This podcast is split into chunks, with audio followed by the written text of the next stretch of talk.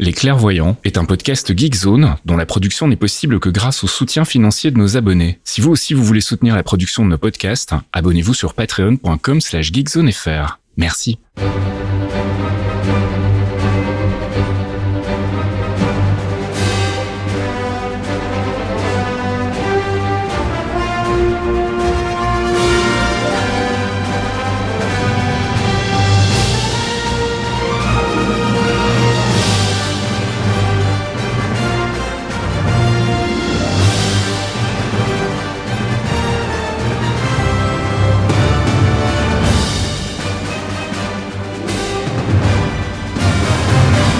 Bonjour à tous et bienvenue dans ce 92e épisode des Clairvoyants. Les clairvoyants. Before we get started, does anyone want to get out?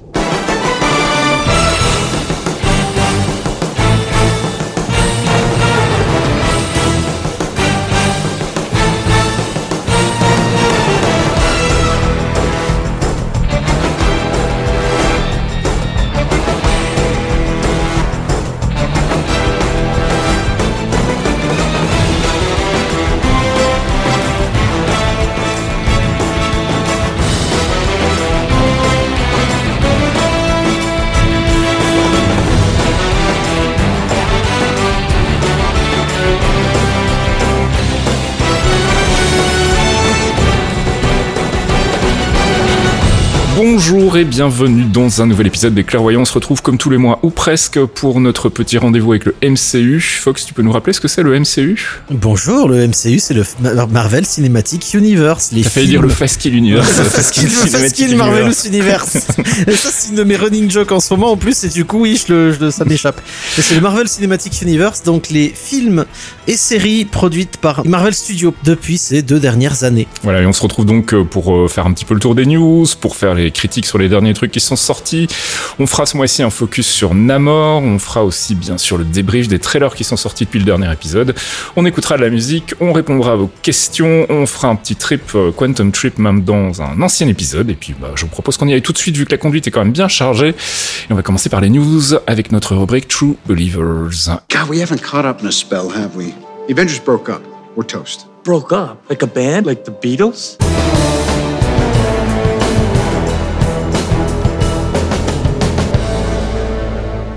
True Believers, notre rubrique dédiée aux news du MCU et avant tout, euh, j'ai complètement oublié de te dire bonjour euh, Archéon. Mais c'est pas grave, le temps pas. C'est la fatigue qu'on cumule tous là. Et Ouais, bonjour tout le monde du coup. C'est la fin de l'année, mais on y est presque. Alors, côté news, qu'est-ce qu'on a? Ben, Pas grand-chose ce mois-ci. C'est la fin de l'année. On sait qu'en général, côté euh, news actu, il y a pas grand-chose qui est annoncé. Il y a eu quelques annonces casting. Je les ai pas toutes reprises, mais on y reviendra si ça s'avère important. Euh, c'est vrai que la, la fin de l'année, c'est surtout des trailers, puisqu'on va attaquer donc euh, bah, la phase 5 maintenant, avec euh, Ant-Man Quantum Mania qui sortira donc en février. Le premier trailer est sorti. On fera le décortiquage tout à l'heure dans la rubrique euh, Theory Crafting. Et puis on a appris l'arrivée au cast de William Jackson Harper qu'on a vu dans The Good Place notamment. Euh, on ne sait pas dans quel rôle, mais j'ai ma petite idée. On en reparlera tout à l'heure aussi dans le Theory Crafting. Et puis euh, côté trailer, on a été gâtés puisqu'on a aussi eu le premier trailer de Guardians of the Galaxy Volume 3. Et là aussi, on en reparlera tout à l'heure dans la rubrique Theory Crafting. Des news côté série télé avec Agatha Coven of Chaos puisqu'on a appris que Aubrey Plaza euh, rejoignait le cast. On ne sait pas encore dans quel rôle, mais je pense que déjà le fait d'avoir Aubrey Plaza, ça doit faire plaisir à plusieurs personnes, dont Fox peut-être. Oui, oui, oui, oui. Previously in Legion. Euh, côté Wonder Man, on a des news puisque le lead de la série, donc l'acteur principal, sera Yaha Abdul Matin, le deuxième. Je sais pas comment on dit, junior normalement. Je sais pas pourquoi il y a un 2 à côté de son nom. Euh, oui, non, deux, The c'est second. certains, ouais, second. Ils utilisent second des fois, et Voilà. pas junior. Qui est un acteur que moi je connais pas très bien, mais qu'on avait vu dans Matrix Resurrection, dans Candyman, enfin le, reboot de Candyman qui était sorti il y a un an ou deux, je crois maintenant. Et apparemment, on l'a vu aussi dans Black Mirror et euh, dans Us. Tiens, je m'en souviens pas du tout. Bref, voilà, donc un nouvel acteur qui rejoint le cast de Wonder Man euh, dans le rôle principal. Donc c'est lui qui va incarner le personnage de Wonder Man et on aura l'occasion d'en reparler parce que c'est pas pour tout de suite. Vision Quest, c'est une autre annonce, c'est une série euh, Vision en développement chez Disney Plus par Marvel Studios. Donc on va retrouver notre White Vision qu'on avait quitté à la fin de WandaVision, j'imagine. On ne sait pas encore euh, de quoi parlera la série. Je sais pas s'il y a un arc euh, dans les comics qui s'appelle Vision Quest. Il y a un Thanos Quest, mais un Vision Quest, euh, je sais pas. Euh, de Hmm. mémoire, Non, hein. Euh, non, mais euh, c'est tout un arc de vi- quand Vision se pose des questions justement sur qui il est, sur son humanité, tout ça. Mhm. On verra quand on aura plus de news, on en reparlera et puis on termine cette courte section news par euh, ben, une news côté Disney en général puisque c'est le retour de Bob Iger hein, qui était parti il y a quoi deux ans et visiblement ça se passe pas très bien pour le nouveau euh, boss. Enfin ça se passait pas très bien pour le nouveau boss dont j'ai oublié le nom et donc Bob Iger est revenu et il y aura potentiellement des changements à prévoir côté Marvel Studios mais on en reparlera tout à l'heure parce que c'est une question qui nous a été posée dans le courrier. Moi je suis pas convaincu que ça va amener de gros changements mais apparemment il y a des rumeurs qui disent le contraire donc on en reparlera tout à l'heure et c'est déjà la fin des news. On va passer à notre rubrique I Love You 3000. On fait une critique rapide des derniers euh, films et séries MCU qui sont sortis. Like in Footloose, the movie? Exactly like Footloose. Is it still the greatest movie in history? It never was.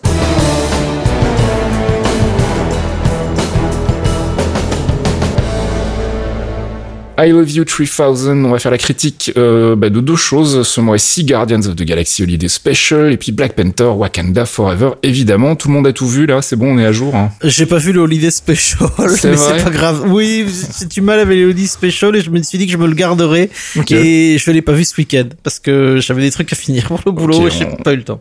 Mais vous devoir- pouvez spoiler, ça ne me Ok, dérange j'allais pas. le dire, il y a quand même un ou deux trucs importants dont on reparlera Allez, probablement spoilo. tout à l'heure dans le trailer. Allez donc, euh, spoiler, allez spoiler. Bon, on va la faire courte aussi euh, parce que bah clairement euh, on a beaucoup de théorie crafting à faire dans cet épisode, je pense en tout cas. Donc le Guardians of the Galaxy Holiday Special, bah moi j'en attendais rien jusqu'au premier trailer et puis le premier trailer m'a intrigué et puis il se trouve que voilà c'est un petit bonus. Je, je mets ça dans le, je range ça dans la case des one shots qu'on avait avant sur les DVD Blu-ray, donc ces petits courts métrages qui là pour le coup est un moyen métrage hein, puisqu'on a un peu plus de 50 minutes, qui raconte une petite histoire un peu décalée par rapport au MCU. Ici en l'occurrence c'est euh, Mantis et Drax qui décident d'offrir comme cadeau de Noël à, Peter Quill euh, Kevin Bacon, l'acteur. Donc ils vont sur Terre ils vont euh, kidnapper Kevin Bacon. Donc voilà, c'est euh, c'est une petite histoire très très conne, mais qui amène quand même deux trois éléments qui, on va dire, jettent les bases pour Guardians of the Galaxy Volume 3. La plus importante, c'est évidemment que Mantis est la demi-sœur de Peter Quill, mais ça on s'en doutait un petit peu. Donc c'est la fille d'Igo, la planète, enfin l'ex-planète puisqu'elle n'existe plus. Et puis voilà, donc pour le coup, moi je me suis bien éclaté, j'en attendais rien, c'est vite vu, vite oublié, c'était sympa, il y a quelques bonnes vannes, il y a un peu d'émotion sur la fin, et puis bah voilà, ça ça nous remet un petit peu en contact avec les Guardians euh, avant la sortie de, de Guardians of the Galaxy Volume 3, donc euh, voilà, en, en bilan plutôt positif en ce qui me concerne. Thomas, tu l'as vu toi? Ouais, je l'ai vu et euh, alors je suis pas client des Holiday Special en général. Mhm. Donc là, bon, c'était mignon, c'était rigolo, comme tu disais, des trucs sympas à prendre dedans. Je l'aurais pas vu, ça aurait pas changé grand chose pour moi, je pense. Non, c'est clair, c'était pas indispensable, on va dire. Mais là, c'est ouais, c'est juste que je suis pas hyper fan des Holiday Special en général, donc celui-ci, bah, oui, je l'ai vu, c'était, rigolo, c'était rigolo. Ok. Ah, si, je, je vais juste noter ouais, le, bah, le Groot euh, qui est sûrement abonné à T-Boy Shape. parce que euh, Groot ado, quand même, il est, euh, Il est fit. Il est fit, il est ripped, comme on dit. Euh, il a suivi aussi le régime Marvel, comme tous les acteurs qui passent. euh, C'est ça. Mais je me, passe justement, par- je m'étais fait la réflexion, est-ce que c'est pas genre une, enfin, c'est un peu méta ça quand même. ressemble comme à une vanne, mais, euh, oui, ça ressemble à une grosse vanne, hein, ouais. Bref, passons au gros morceau de cette euh, rubrique I Love You 3000, c'est bien évidemment Black Panther Wakanda Forever. On va essayer de la faire courte quand même, mais on va surtout rester sur l'aspect critique. On reparlera tout à l'heure des, des éventuelles euh, ramifications que ça pourrait avoir dans le reste du MCU. Euh, globalement, moi, je vais résumer ça en disant que j'ai passé un bon moment, que j'ai trouvé le film parfois un petit peu brouillon et on sent qu'il a été quand même rafistolé sur base d'un scénario qui, à mon sens, avait déjà été bien, bien, bien écrit avant le décès de Chadwick Boseman. Mais que globalement voilà c'est pas un film que je classerais non plus dans la catégorie inoubliable du MCU euh, bon point euh, en ce qui concerne Namor et l'acteur qui l'incarne dont j'ai oublié le nom euh, j'ai trouvé que le perso était vraiment très intéressant dans son traitement MCU il a des motivations qui sont effectivement parfois un petit peu étranges et qui changent mais c'est assez raccord avec le personnage finalement qui est une espèce d'impulsif euh, euh, égocentrique donc ça ça ça m'a pas trop choqué j'ai lu ça comme critique donc je voulais en parler mais sinon, pour le reste, voilà, c'était pas non plus euh, la grosse claque. et j'ai trouvé le film malgré tout parfois un petit peu accidenté dans son rythme. Ça m'a laissé parfois un petit peu, enfin, ça m'a sorti parfois un petit peu du film. Il faudrait que je le revoie. Voilà, c'est un bon film du MCU sans plus, et clairement pas dans mon top 10 en tout cas. Fox, tu l'as vu toi? Oui, oui, oui, je l'ai vu euh, deux fois et je te rejoins en fait. Je te rejoins. J'aime beaucoup Namor, qui a une meilleure origin story que son origin story Marvel et dont Mm. on parlera tout à l'heure dans le focus. Euh, L'acteur est bon, les, les raisons euh, et le caractère du perso sont plus faciles à comprendre que dans le dans les comics où c'est euh, c'est bon, c'est c'est Vegeta, hein, c'est une grosse tête de con dans les comics.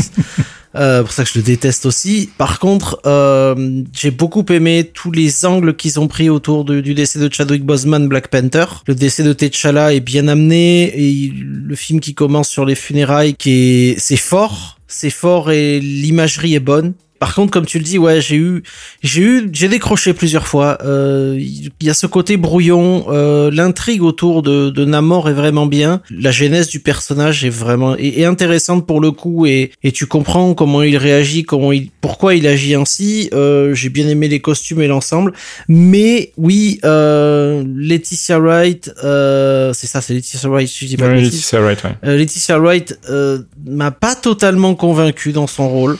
Euh, Bah, Il y a un problème en fait. Enfin, moi, j'ai vraiment eu l'impression qu'une partie des dialogues qui étaient écrits pour elle avait été écrit, initia- écrit initialement pour euh, Chadwick Boseman. Il y a toute la scène où elle échange avec Namor, qui est une très chouette scène, hein, où ils s'échangent en fait leurs expériences personnelles, où il y a vraiment un long dialogue entre les deux personnages. Mais tu peux pas t'empêcher en, en- en écoutant le dialogue de te dire tiens c'est marrant, c'est c'est c'est- ça parle de quelqu'un qui est déjà euh, à ce moment-là Black Panther investi du pouvoir, qui a déjà une, une petite expérience de ce que c'est du cheminement, euh, et donc du coup, euh, ouais, il il y, a, y a cette impression d'avoir nécessité de raccrocher un petit peu les wagons. La, la mort de la mère, en fait, pour moi, c'est c'est pour pouvoir l'utiliser aussi par rapport Oui. à, à, à- à- à- enfin, je veux dire, au décès du père dans Civil War, qui aurait été du coup le relationnel avec euh, avec T'Challa, et puis ici, comme c'est euh, comme c'est Shuri, on, on passe sur le, le côté plutôt maternel. Enfin bref, il y a, y a deux trois trucs comme ça qui m'ont semblé peut-être un petit peu euh, un petit peu euh, déconnectés. Enfin, je sais pas. Il y a, y a quelque mais chose qui, qui passait moins bien. était fabuleux. Non, mais tout le monde, le cast était vraiment très très bien, le film est très bon, et puis euh, les scènes d'action sont assez impressionnantes. L'arrivée, la première arrivée de, de Namor et de son peuple, elle est vraiment flippante, c'est super bien foutu. Donc voilà, je, je le dis encore, hein, c'est vraiment pas une déception, c'était un bon moment, mais euh, c'est pas un film qui restera dans, dans mon top euh, côté euh, côté MCU. Thomas, t'en as pensé quoi, toi? Bah, vous avez euh, pas prédit ce que, ce que je voulais dire, en fait. Moi, j'ai passé, un, j'ai passé un bon moment. Mais clairement, en fait, la plus grosse force du film, c'est son point faible aussi, c'est que c'est un magnifique hommage à Chadwick Boseman. Mm. Et du coup, ça met une ombre bah, sur un peu tout le reste. Par exemple, je vais ravaler un peu mes couleurs, mais j'ai, pas arrêté de tailler euh, Laetitia Wright, même si elle a quand même des, des comportements un peu étranges. euh, Mais elle a fait un bon taf quand même. Quand elle reprend Ouais, le rôle ouais. de, de Black Panther, même ce qu'on voit dans le film, c'est quand même plutôt bon. Mais euh, ce qu'il y a, c'est que le film nous rappelle non-stop que bah avant elle, il y avait T'Challa qui faisait un taf de, de dingue. C'est un peu le Et problème. que bah Shuri c'est pas T'Challa quoi donc du coup c'est un peu le serpent qui se mord la queue comme je disais c'est sa plus grande force au final bah c'est aussi sa plus grande faiblesse et après sur un point technique bah il y a ouais le rythme qui pareil m'a un peu gêné parce que les deux premiers actes ils prennent un peu du temps euh, il y, a, il y a- à part quand il y a l'apparition de Riri où ça s'accélère un peu avec une, une phase d'action mais c'est quand même très Mm. posé ça explique bien ces personnages c'est très bien foutu et on a ce troisième acte qui arrive et qui ça fuse non-stop et ça enfin, on a l'impression que ça se termine de manière super abrupte Mhm. alors qu'en fait, quand j'ai pris du recul, je me suis rendu compte que non, c'est juste que c'est le, genre les, les 25-30 dernières minutes qui se passent à un rythme, mais qui est euh, 20 fois plus haut que ce qu'on avait vu sur euh, les deux actes avant, quoi. Ouais, ouais.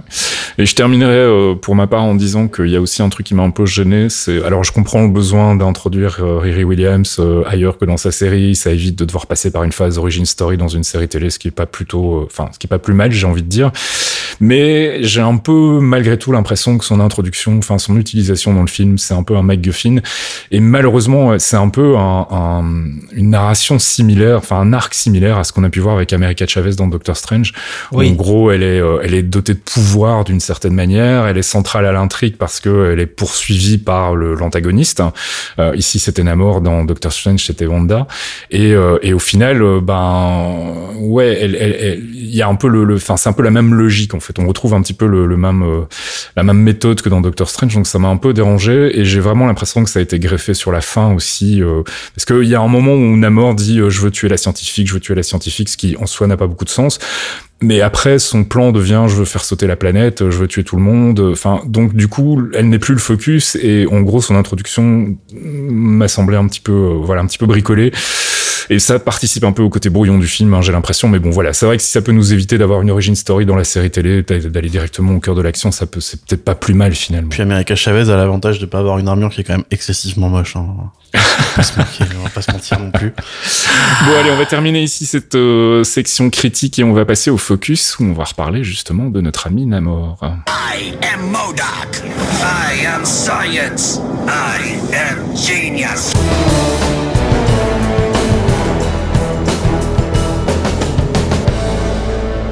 I Am Science, c'est notre focus sur un personnage, une organisation, un arc des comics pour vous en apprendre un petit peu plus sur euh, des choses qu'on voit dans les films et euh, comparer avec leurs origines dans les comics. Justement, on va parler de Namor. Namor qu'on appelle le Submariner en VO, le prince des mers en VF, et il est né avant Marvel Comics, mon cher Fox, puisque euh, bah, le personnage était déjà existait déjà avant que Marvel Comics ne, soit une une entité productrice de, de bande dessinée. Oui, il a été créé par Bill Everett pour un magazine promotionnel de Motion Pictures Funnies Weekly qui ne sera finalement jamais distribué. Euh, Et ensuite, l'histoire de Namor va être rééditée par Marvel Comics euh, dans Marvel Comics 1, qui va être publié par Timely Comics en 1939. C'est un vieux monsieur. Voilà, Timely Comics qui est donc euh, l'ancien nom de Marvel Comics. C'est ça. Et donc du coup voilà l'histoire du personnage va se poursuivre euh, au, au fil des ans chez Marvel Comics, enfin d'abord chez Timely Comics et puis chez Marvel Comics. Euh, on va le voir dans plusieurs séries, puis il va disparaître et revenir si je ne dis pas de conneries. C'est ça, on va le voir apparaître dans la série Human Torch, donc la première torche humaine qui a, qui a tourné de 40, 1940 à 1954, puis après dans sa propre série euh, Namor de 41 à 55, et il va disparaître pendant quelques années entre 53 et 62 avant d'être réintroduit dans la continuité Marvel dans le numéro 4 des Fantastic Four de 1962, donc cœur des années 60. Ouais, on va en reparler tout à l'heure. Donc euh, il y a une, une astuce scénaristique qui va le faire revenir euh, en 1962, dix ans, quasiment dix ans après qu'on ait euh, vu pour la dernière fois le personnage dans les colonnes de Marvel Comics. Alors, on dit souvent que Namor est le premier mutant Marvel. Alors c'est le premier mutant dans la chronologie Marvel, mais pas dans euh, l'histoire des comics Marvel en fait. Non, dans la chronologie, on le, on le, on le met premier mutant, mais en plus vieux, il y a Apocalypse, Oui, par exemple, voilà, qui lui est techniquement le premier tout premier mutant. Il, il est pas que mutant en fait, parce qu'il est à moitié Atlante et à moitié humain. Il s'appelle Namor Mackenzie, son, nom de famille c'est Mackenzie. Euh, il est le fils de la princesse Atlante Fen, princesse d'Atlantis, et d'un certain Leonard Mackenzie qui était un marin en expédition euh, qui a rencontré sa mère lors d'une expédition en Antarctique où il cherchait du vibranium. Mm, mm. Alors il y a une petite histoire entre les deux, c'est un peu long, mais euh, papa est parti en Antarctique, ça a foiré de ouf, le bateau a coulé, ils ont été sauvés par les Atlantes, il a rencontré maman, il est tombé amoureux, ils ont voulu se marier, les Atlantes étaient pas d'accord, il s'est enfui, des mecs ont essayé de le tuer, et puis il a disparu. Et du coup, Namor est né, euh, est né de cette union, donc il a le double pouvoir de mutant et d'Atlante. Il peut respirer sur Terre, mais aussi sous l'eau. Il a évidemment une force euh, surhumaine, Mm. une super résistance aux dégâts, une super vitesse, et il peut voler grâce à des petites ailettes qui sont au niveau de ses chevilles. Mhm. Donc ça, comme on l'a vu dans le film aussi, qui sont plutôt bien réalisés dans le, dans le Ouais, film. ça passe plutôt bien. J'avais un peu peur de ce côté euh, quand même assez kitsch et ancien, mais euh, finalement ça passe plutôt pas mal, ouais. Et son dernier pouvoir de mutant slash Atlante, c'est d'avoir un vieillissement extrêmement ralenti, comme c'est expliqué dans le, dans le film aussi, puisque dans le film, il a, je sais plus, 300 ou 400 ans, euh, Mhm. quelque chose comme ça. Alors c'est évidemment un perso, on l'a souvent dit quand on en parlait, euh, qui a un ego quand même particulièrement euh, surdimensionné. Ça va un peu, ça va un peu expliquer tout ce qui va se passer par la suite. C'est-à-dire que bah, c'est quelqu'un d'assez, euh, oui, impulsif, comme je le disais, assez instable et un- assez imprévisible. Alors une fois qu'il va arriver à l'âge adulte, c'est là que ça va commencer un petit peu à se gâter. C'est ça, puisque monsieur au caractère digne de, de tous les joueurs de foot de, de la Terre réunis, euh, une fois adulte, il va remonter à la surface pour poursuivre le travail de maman, à savoir protéger Atlantis et les Atlantes des, inc- des incursions humaines extérieures, particulièrement les fameux explorateurs marins qui détruisent un peu tout sur leur passage euh, en cherchant euh, des richesses, notamment du vibranium. Et pour Mhm. ça, il va être aidé de sa cousine Dorma, qui va devenir aussi son épouse à un moment. Ok. Euh, pendant la seconde, oui, bah oui, bah c'est la royauté. Hein. C'est c'est la royauté. L'Alabama, c'est la même chose. hein. C'est la royauté ou le Nord, je ne sais pas. C'est ça. Ou l'Alabama si t'es américain. On va se faire plein de potes encore. Toi aussi. Fais comme. Bref. Mange ton cousin. Pendant la Seconde Guerre mondiale, en fait, il va rejoindre une équipe de super-héros, les Invaders, euh, aux côtés notamment de la Torche humaine, euh, avec qui il partage les comics à cette époque-là, de Captain America et de Bucky. Il y en a d'autres évidemment. Puis à l'issue de la guerre, il va disparaître de la circulation. Euh, carrément, il va repartir chez lui, en gros. Voilà, c'est ce qu'on disait tout à l'heure. Donc c'est le moment, ça coïncide avec le moment où euh, on va plus le voir dans les comics pendant une dizaine d'années, et puis il va réapparaître, et donc il va réapparaître évidemment avec une bonne astuce scénaristique. C'est ça, il va être retrouvé par un, un certain Johnny Storm, euh, qui n'est pas Chris Evans, mais qui est l'autre Johnny Storm, qui va le découvrir euh, traînant dans les rues, errant, sans domicile fixe, et tu vas voir le super MacGuffin et le, le super Redcon de, de 15 ans d'histoire, c'est pratique. Il est donc amnésique. Il ne se rappelle plus de qui il est. Mm. Et Johnny, évidemment, Johnny est brillant. Hein, on- tout le monde sait que Johnny Storm est, est une mesure d'intelligence. Il va renvoyer Namor sous l'eau. Et sous l'eau, il va retrouver la mémoire parce que c'est pratique. Bah oui. Et il va surtout se souvenir du fait qu'il est supposé protéger son royaume euh, et ses sujets des invasions extérieures. Du coup, il va revenir à la surface et il va défoncer tout le monde à New York, en gros. Il va se pointer à New York et va faire euh, les incursions c'est fini, j'ai retrouvé la mémoire, tout le monde va payer. Du coup, il va bolosser les quatre fantastiques et la moitié des héros de New York. Mhm. Et c'est à cette occasion d'ailleurs, puisqu'il va se faire bolosser par Susan Storm, qui va, dé- il va avoir un énorme crush pour la femme mariée. Ouais, ça va, ça va devenir euh, quelque chose d'assez récurrent. Ah, c'est un running gag, hein. c'est-à-dire qu'il y a une femme mariée dans Marvel, Namor il a un crush. c'est le garçon, il est problématique, problématique, vraiment. Alors, il va se faire bolosser par les quatre fantastiques et Oui. euh, bah, du coup, il va se dire en fait, je vais peut-être aller euh, de l'autre côté de la barrière. Oui, voilà, c'est ça. un il va peu une faire son- constante aussi. Hein, il va Namor faire la girouette. Exactement, il va faire son Vegeta, il s'est fait bolosser de ouf. il a pas eu la boule Pussy, mais du coup, il va se ranger aux côtés des gentils. Quelque peu aidé par un sort de Doctor Strange, euh, qui va ainsi le persuader de rejoindre euh, son nouveau boys band, les Defenders, Mhm. qui n'ont rien avec les, qui n'ont rien à voir avec les, les héros de la série Netflix. Ouais. Euh, mais par contre qui ont un tout petit peu lieu et rapport avec notre ami Daniel le fragile Danny Rand, puisque le papa de, de, de Namor euh, travaillait pour Rand Company déjà. D'accord. C'est drôle. Donc euh, il va débloquer, il va développer au fur et à mesure du temps une amitié avec Captain America, Mhm. qui est le seul qui call out son bullshit la plupart du temps sans lui sauter dessus avec son bouclier. Ouais, qui est un peu une excuse aussi pour le faire revenir quand ils ont besoin de lui. Enfin ça. voilà, c'est un peu, c'est il a son amitié avec Captain America qui. C'est ça. qui- C'est- et c'est son crush pour mec qui- Susan Storm en fait. C'est ça. Et bon, il n'y a pas que Suzanne. Hein.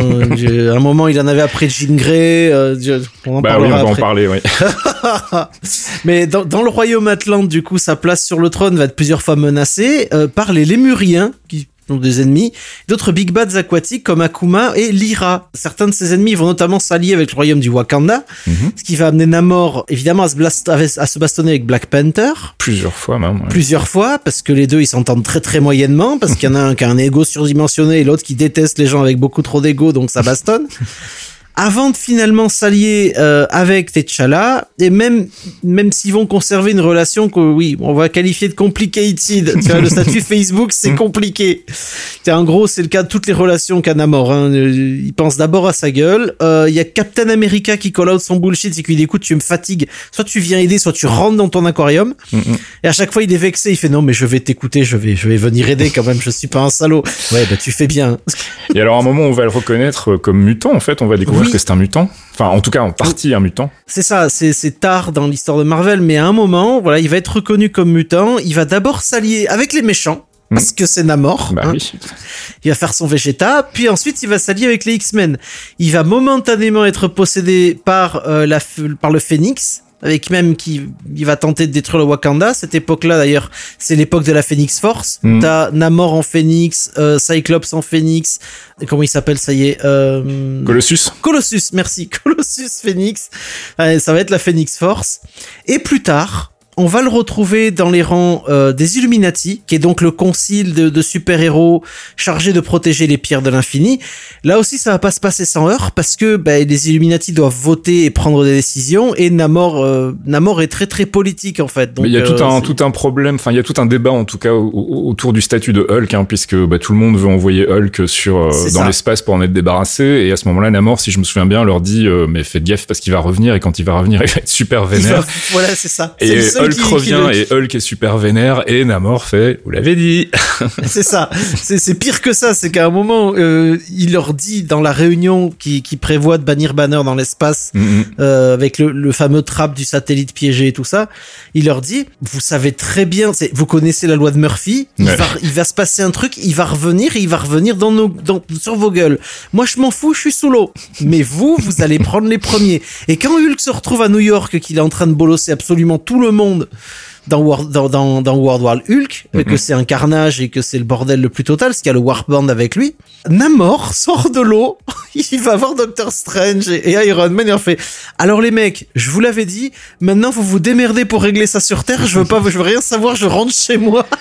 Oui, et puis il y a une histoire où il fait sauter une bombe. euh, enfin, voilà, il y a, je sais plus. Il, il demande à Black Panther de, de faire exploser une bombe, et puis Black Panther fait ouais, mais je peux pas faire de génocide, machin. Et puis Namor fait ok, c'est bon, je m'en occupe. Enfin, il y a une ça. histoire comme ça, ouais, il me semble. Bref, Oui. on va pas rentrer plus dans les détails en ce qui concerne Namor. On vous a acheté un, un- un bref portrait du personnage. Ça suffit, je pense déjà à se faire une idée de ce qu'on retrouvera dans les comics, qui est finalement effectivement assez différent en termes d'origine story, en tout cas euh, avec ce qu'on a vu dans, dans le film Black Panther, euh, Black Panther, Black Panther Wakanda Forever. hein, je fais des, des raccourcis.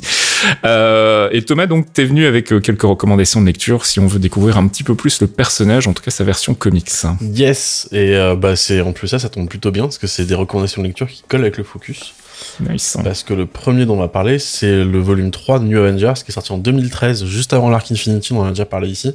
Mhm. Euh, ça a été écrit par Hickman, qui est quand même un mec. euh, il a un style qu'il faut aimer, mais en tout cas, il est quand même plutôt solide dans ce qu'il écrit. On va pas, on va pas se mentir. Bah, J'aime beaucoup, et puis c'est pas lui qui a fait un des meilleurs arcs. Bah, New Avengers, voilà, c'est ça. hein, c'est- Mm. c'est considéré quand même aujourd'hui comme un des tout bons arcs Avengers. Là, semble. pour le coup, autant l'Arc Infinity est pas dingue dingue que le, Mhm. le, le, le prequel, entre guillemets, euh, Ouais. euh, New Avengers, ce volume-là, il est quand même plutôt solide. Mais après, quand je dis qu'il a un style spécial, c'est juste qu'il est très verbeux, et je sais Oui, qu'il y a des gens qui tout à aiment pas trop. euh, ouais, ouais. Bon, moi j'aime bien. Moi, j'aime beaucoup aussi, juste un New Mutant qu'il a fait récemment qui était pas très dingue. Enfin bref, on Ça se arrive. disperse. Oui. donc New Avengers volume 3 New- de 2013. Exactement, donc comme je disais, qui précède l'Arc Infinity, et c'est intéressant parce qu'on va y trouver cette opposition qu'on a entre Namor et Black Panther. Euh, et aussi le retour, en fait, euh, vous en parliez tout à l'heure, mais le, tout le côté Illuminati où euh, bah, il voulait balancer Hulk dans l'espace et Namor arrivait en disant mais les gars, euh, non, non, non Ouais. c'est pas une bonne idée. Et du coup, bah là, on est dans le cas où ils reforment les Illuminati et ça s'est passé après. Ouais, mais la dernière fois, on m'avait pas écouté, donc euh, il y a- on retrouve le côté déjà les frictions qu'il y a entre le Wakanda Ouais, et ouais, l'Atlantis. Et euh, bah ce côté un peu, euh, non mais voilà, moi, quand je vous dis des trucs, c'est moi qui ai raison et vous écoutez pas, donc c'est votre merde, etc. Un trait qu'on retrouve assez souvent dans le perso quand même. Ouais, tout à fait. Donc, voilà. Et puis tu voulais nous parler aussi de Namor, The First Mutant, Curse of the Mutants, qui est sorti en 2011. Yes, alors celui-ci, euh, ouais, je vais pas aller jusqu'à dire que c'est un arc euh, franchement excellent, excellent. Mais euh, ce qui est assez rigolo, c'est qu'on on est dans une phase en ce moment où euh, Marvel l'avait dit, ils vont tester un peu tout.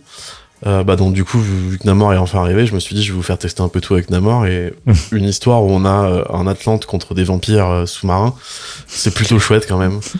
Hein, sur un arc qui commence avec Dracula, mais même c'est en gros c'est un c'est un tie-in sur un arc qui va sur plusieurs séries Mhm. euh, qui est quand même un pitch de base qui va nous dire euh, c'est X-Men contre Dracula quoi en fait. Ouais. Et donc du coup je me suis dit qu'avoir Namor qui se battait contre des vampires sous l'eau c'était quand même plutôt chouette. Donc je vous propose ça clair. du coup. Et ça a été écrit, je l'ai pas précisé, ça a été écrit par Stuart, Stuart Moore et dessiné par Lionel Castellini. Et puis dernière recommandation, Submariner de Depths. Yes, et là je prends tout le monde euh, à contre-pied parce que vous allez penser que j'allais parler de Dark Reign encore parce que c'est un truc que j'adore même si tout le monde déteste. Et ben non. En fait si, parce que j'ai parlé de Dark Reign maintenant, mais ça c'est pas grave, c'est moi qui fais que ce que je veux. Donc euh, Submariner de Depths, c'est une toute petite histoire en fait, c'est un, c'est une mini-série en 5 en cinq issues. Mhm. Euh, c'est un peu aux antipodes des histoires qu'on a euh, habituellement. Là, on est sur quelque chose qui se passe dans les années 50 en fait, avec un avec un scientifique qui tombe un peu au hasard euh, sur un bateau, qui tombe au hasard sur Atlantis. Euh, et on va avoir un récit, euh, bah, un récit un peu horrifique, euh, psychologique horrifique qui se passe, euh, qui se passe au milieu de l'océan. Mhm. C'est des choses que j'aime, c'est un mélange de styles que j'aime beaucoup en tout cas, et je me suis dit que ça ferait euh, un plutôt chouette truc à découvrir. Et en plus de ça, ça a été écrit, euh, donc déjà c'était écrit par Peter Milligan qui fait des super belles histoires en général, mais surtout c'était dessiné par Essad Ribic, Mhm. euh, le monsieur qui a fait les dessins par exemple, je vous en ai parlé du run de Jason Aaron de Thor, D'accord. euh, qui sont quand même des dessins, euh, déjà les couvertures sont pas mal, mais les dessins à l'intérieur c'est une vraie dinguerie. Eh bien, merci Thomas pour ces recommandations, merci Fox pour ce focus, et je propose qu'on fasse une petite pause musicale. Jarvis, drop my needle.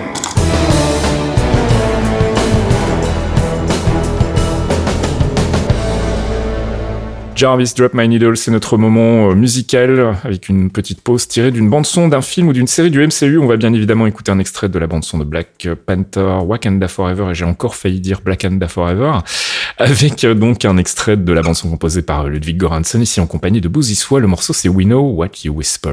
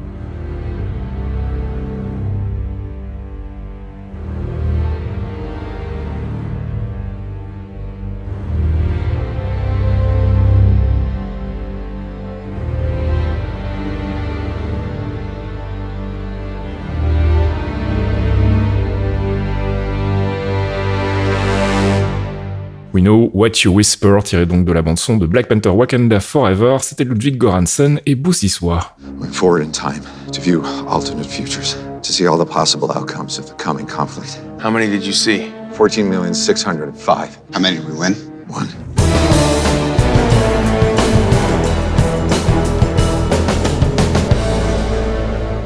Avengers, c'est pas l'heure, c'est notre section récap théorie, crafting et spéculation. Je voulais qu'on ouvre d'abord avec euh, un petit bilan sur euh, Black Panther Wakanda Forever malgré tout, même s'il n'y a pas énormément d'implications pour le MCU à part l'arrivée de Riri Williams, qu'on reverra dans euh, sa série Ironheart. Il y a notamment une implication sur un éventuel héritage à la fin du film dans une scène post-générique où on voit un jeune T'Challa arriver, qui est donc le fils de T'Challa, qui est donc T'Challa Junior, j'imagine, on va l'appeler comme ça. savoir s'il va avoir un impact sur le MCU, est-ce que c'est une manière quelque part de réintroduire un autre T'Challa sans que ce soit vraiment un recast et euh, un reboot du personnage. Je ne suis pas convaincu. Je pense que c'était plus un moment émotionnel, mais je sais pas ce que vous en pensez vous de votre côté. Vous avez senti cette scène comment en fait? Je trouve que cette scène c'est quand même le plus gros faux pas du film quand même parce que toute la com a tourné autour du fait euh, on recaste pas, on recaste pas. Tout à fait d'accord. Je suis désolé, mais c'est un recast euh, quand même maquillé quoi. Mm, mm, mm. Bah, c'est, je veux dire, euh, on connaît Disney, ils les prennent très très jeunes euh, dans Disney Kids et ils en font des stars 20 ans après. On a 20 ans avant qu'il y ait un jeune T'Challa dans Marvel. Je pense que d'ici là, voilà, il y aura peut-être prescription, mais... On n'aurait jamais eu d'ellipse temporelle comme on a eu dans, dans Endgame, je t'aurais dit ok, mais à tout moment, ils nous font un bond de 5 ans en avant et c'est réglé, quoi. Bah, il a toujours 5 ans, hein. on sait déjà que Guardians of the Galaxy Volume 3 va se passer euh, visiblement beaucoup plus tard que Thor Ragnarok, donc il risque effectivement d'y avoir un time jump quelque part. Donc je sais pas. Est-ce que après c'est peut-être juste il se laisse la porte ouverte pour plus tard en disant voilà si un jour on veut relancer un T'Challa, on a la possibilité de le faire et puis ça c'est dans dix ans quand on aura euh, on aura eu le temps de faire le deuil de, de Chadwick Boseman. Je sais pas. Mais c'est vrai que moi ça m'a semblé un petit peu étrange comme scène post générique. J'ai vraiment eu l'impression qu'il voulait lancer quelque chose et que c'était plus euh, ouais une espèce de faux pas comme tu disais Thomas plutôt qu'un un, un vrai euh, une vraie fin d'hommage en fait. J'ai trouvé ça un petit peu euh, un petit peu bof mais bon Parce voilà je voulais en parler. Dans l'absolu, moi j'ai rien contre l'idée, hein, c'est juste que le placer à la fin de ce film-là, c'est quand Oui. même Ouais, ouais. pas le plus dingue, je pense. Et puis bah il y a le, le, le, le sort de Namor évidemment. On se doute bien qu'on va être amené à revoir le perso, mais alors en revanche il y a une petite astuce, c'est que bah comme pour The Hulk en fait, Marvel Studios n'a pas les droits de distribution du personnage, ce qui veut dire que s'ils veulent sortir un film solo, a priori ils sont obligés de passer par euh, Universal et ça s'était pas très bien passé sur le premier film Hulk, donc j'ai pas l'impression qu'ils ont envie de remettre le couvert. Et donc il n'est pas impossible à mon avis qu'on revoie Namor euh, parsemé euh, ici et là dans d'autres franchises et qu'on ait son arc en fait, qu'on voit son arc se développer euh, dans euh, dans d'autres films du MCU. Je sais pas si vous avez des idées de films dans lesquels on pourrait le revoir, mais Bah, euh, alors déjà, je savais pas que c'était Universal qui avait les droits, j'ai toujours cru que c'était Lionsgate qui avait les droits pour Namor. Bah écoute, j'ai relu un petit peu en préparant l'émission et c'est vrai que ça a été confus parce que la communication a changé au fil des années, mais le truc le plus récent que j'ai, c'est une interview de Kevin Feige qui en parlait, je pense, au moment de la promo ou peut-être un peu avant de Black Panther et où il disait, euh, voilà, non, en fait, ce qui se passe, c'est que on a les droits, sauf que Universal a une partie des droits, notamment la distribution, et donc en gros, c'est le même scénario que pour Hulk. Ouais. Euh, et après, des films, on pourrait le voir, bah, j'ai envie de dire Fantastic Four. Ouais, ou des alors on, ouais, on, on parlait de vampires tout à l'heure, ça pourrait être rigolo qu'on le retrouve plutôt du côté euh, Blade, et Blade, compagnie, ouais, ça pourrait pas, être ouais. assez fun. Bah, l'avantage de Namor, c'est que, bon, après, il faut qu'il y ait de la flotte à côté pour qu'il soit là, mais euh, Mm. il est, bah, c'est c'est con à dire, mais c'est vrai, quoi. Mais après, il est quand même, c'est un personnage qui est très malléable. Au final, tu peux le faire ouais, caser ouais. avec à peu près toutes les histoires. hein, donc, euh, C'est clair. Donc on verra. On n'a pas, euh, on n'a pas vraiment d'idée pour le moment. On ne sait pas si on reverra le personnage, mais en tout cas voilà, je voulais préciser ce petit point concernant les droits parce qu'évidemment ça va avoir une influence sur la suite euh, du personnage dans le MCU. Alors je propose qu'on passe au gros morceau, c'est-à-dire les trailers, et on va commencer par le premier trailer qui est sorti, c'est celui d'Ant-Man Quantum Mania. Euh, on va le passer en revue assez rapidement et faire quelques prévisions là comme ça à chaud sur les, choses qu'on voit dans le trailer, qui est sorti bah, quelques jours après le dernier épisode. Hein, comme d'habitude, on a un petit peu rodé à l'exercice, mais bon, c'est cool parce que cette fois-ci, on a réussi à avoir deux trailers euh, dont on peut vous parler, donc c'est plutôt chouette. On va commencer donc par euh, une scène. euh, bah, en fait, c'est en gros le où on est Scott Lang en ce moment dans le MCU. Hein. Visiblement, on avait vu qu'il avait écrit un bouquin, c'est pas dans le trailer. Il a aussi un podcast, on l'avait vu dans Miss Marvel. Et visiblement, voilà, il mène sa petite vie peinard. Il a, si j'ai bien compris, décidé de se ranger un petit peu de, des voitures et donc d'arrêter de, jouer les Avengers. Et puis on retrouve donc bah, euh, Cassie Lang qui euh, leur explique qu'elle a fabriqué un, appareil pour communiquer euh, avec le, Quantum Realm, ce qui évidemment n'a pas l'air de faire plaisir à tout le monde et particulièrement à Janet Van Dyne qui lui demande d'arrêter tout de suite. Il y a ensuite cette grosse explosion et euh, ils sont tous euh, happés par le, le Quantumverse. Donc je propose qu'on fasse une petite pause là et qu'on parle déjà de ce qu'on a vu. Il y a un truc qui moi m'a marqué en fait euh, dans ce dernier passage où euh, bah, Cassie Lang explique euh, qu'ils ont construit euh, cet appareil euh, pour justement com- communiquer avec le, le Quantum Realm. Elle dit we, we made this. Euh, elle dit pas I made this. Donc visiblement elle a bossé avec quelqu'un. C'est personne d'autre qui est dans cette pièce puisque visiblement c'est la première fois que ces gens-là voient euh, l'appareil. En tout cas c'est ce qui est intimé dans le dans le dans le trailer et du coup avec qui elle bosse en fait à votre avis euh, Est-ce que c'est un personnage important? Est-ce que c'est purement anecdotique? Moi j'ai ma petite idée mais je voudrais d'abord avoir la vôtre. ouais, les deux idées que j'avais, c'était Janet ou Riri. Parce que Janet, on la voit pas. Et Ah Riri, on- ouais. J'ai lu, euh, j'ai lu passer ça euh, que Riri euh, pourrait faire une apparition. Enfin, qu'il y avait des rumeurs comme quoi ça serait elle effectivement dans, dans Ant-Man. Pourquoi pas? Fox, t'as une idée toi? J'avais pensé à Riri Williams parce qu'elle est à l'université. Euh, elle a, quand tu vas dans son labo, dans, dans, dans Wakanda Forever, euh, elle explique que bah elle file des coups de main, qu'elle développe des trucs avec euh, différents euh, différents ingénieurs. Euh, je me suis dit oui, ça pouvait carrément être Cassie Lang vu qu'elles ont à peu près le même âge et qu'elles ont eu une idée et qu'il y en a une qui a run de maths et l'autre qui a construit le, qui a fait les plans. Mm. Et oui, bah c'est, euh, ce serait, ce serait le retour de Ant-Man et, et Iron Man font de la merde, hein, comme dans les comics, parce que on rappelle que Ant-Man au départ, euh, c'était pas un mec qui, qui avait toujours des très bonnes idées et Iron Mm. Man il est champion pour faire des bêtises, donc euh, il faut des nouveaux générateurs de chaos dans le MCU. Alors, moi j'ai une petite idée, mais je sais pas si c'est euh, si c'est complètement euh, délirant ou pas. Mais et si c'était euh, Iron Lad? Je me suis demandé aussi. Ah, et du coup, euh, est-ce que je vais voir où Quand- tu veux en venir? Est-ce que tu veux me pas dire que William Jackson Harper, ça serait Iron Lad? Ouais, c'est à ça que je pensais, C'est exactement. la question que j'avais aussi. J'en ouais. ai parlé, euh, voilà, j'en ai vaguement euh, parlé tout à l'heure dans les news, mais donc pour moi, ouais, c'est le rôle qu'il va jouer, et je serais pas étonné que ce soit euh, Iron Lad, et que du coup, il y ait cette notion. Je, je pense qu'en fait, on a une notion de boucle en fait dans ce trailer. Il y a beaucoup de symboles euh, qui bouclent, il y a beaucoup de notions de, enfin, il y a beaucoup de, structures aussi euh, dans le fond, on le verra, hein, des structures en, forme de boucle.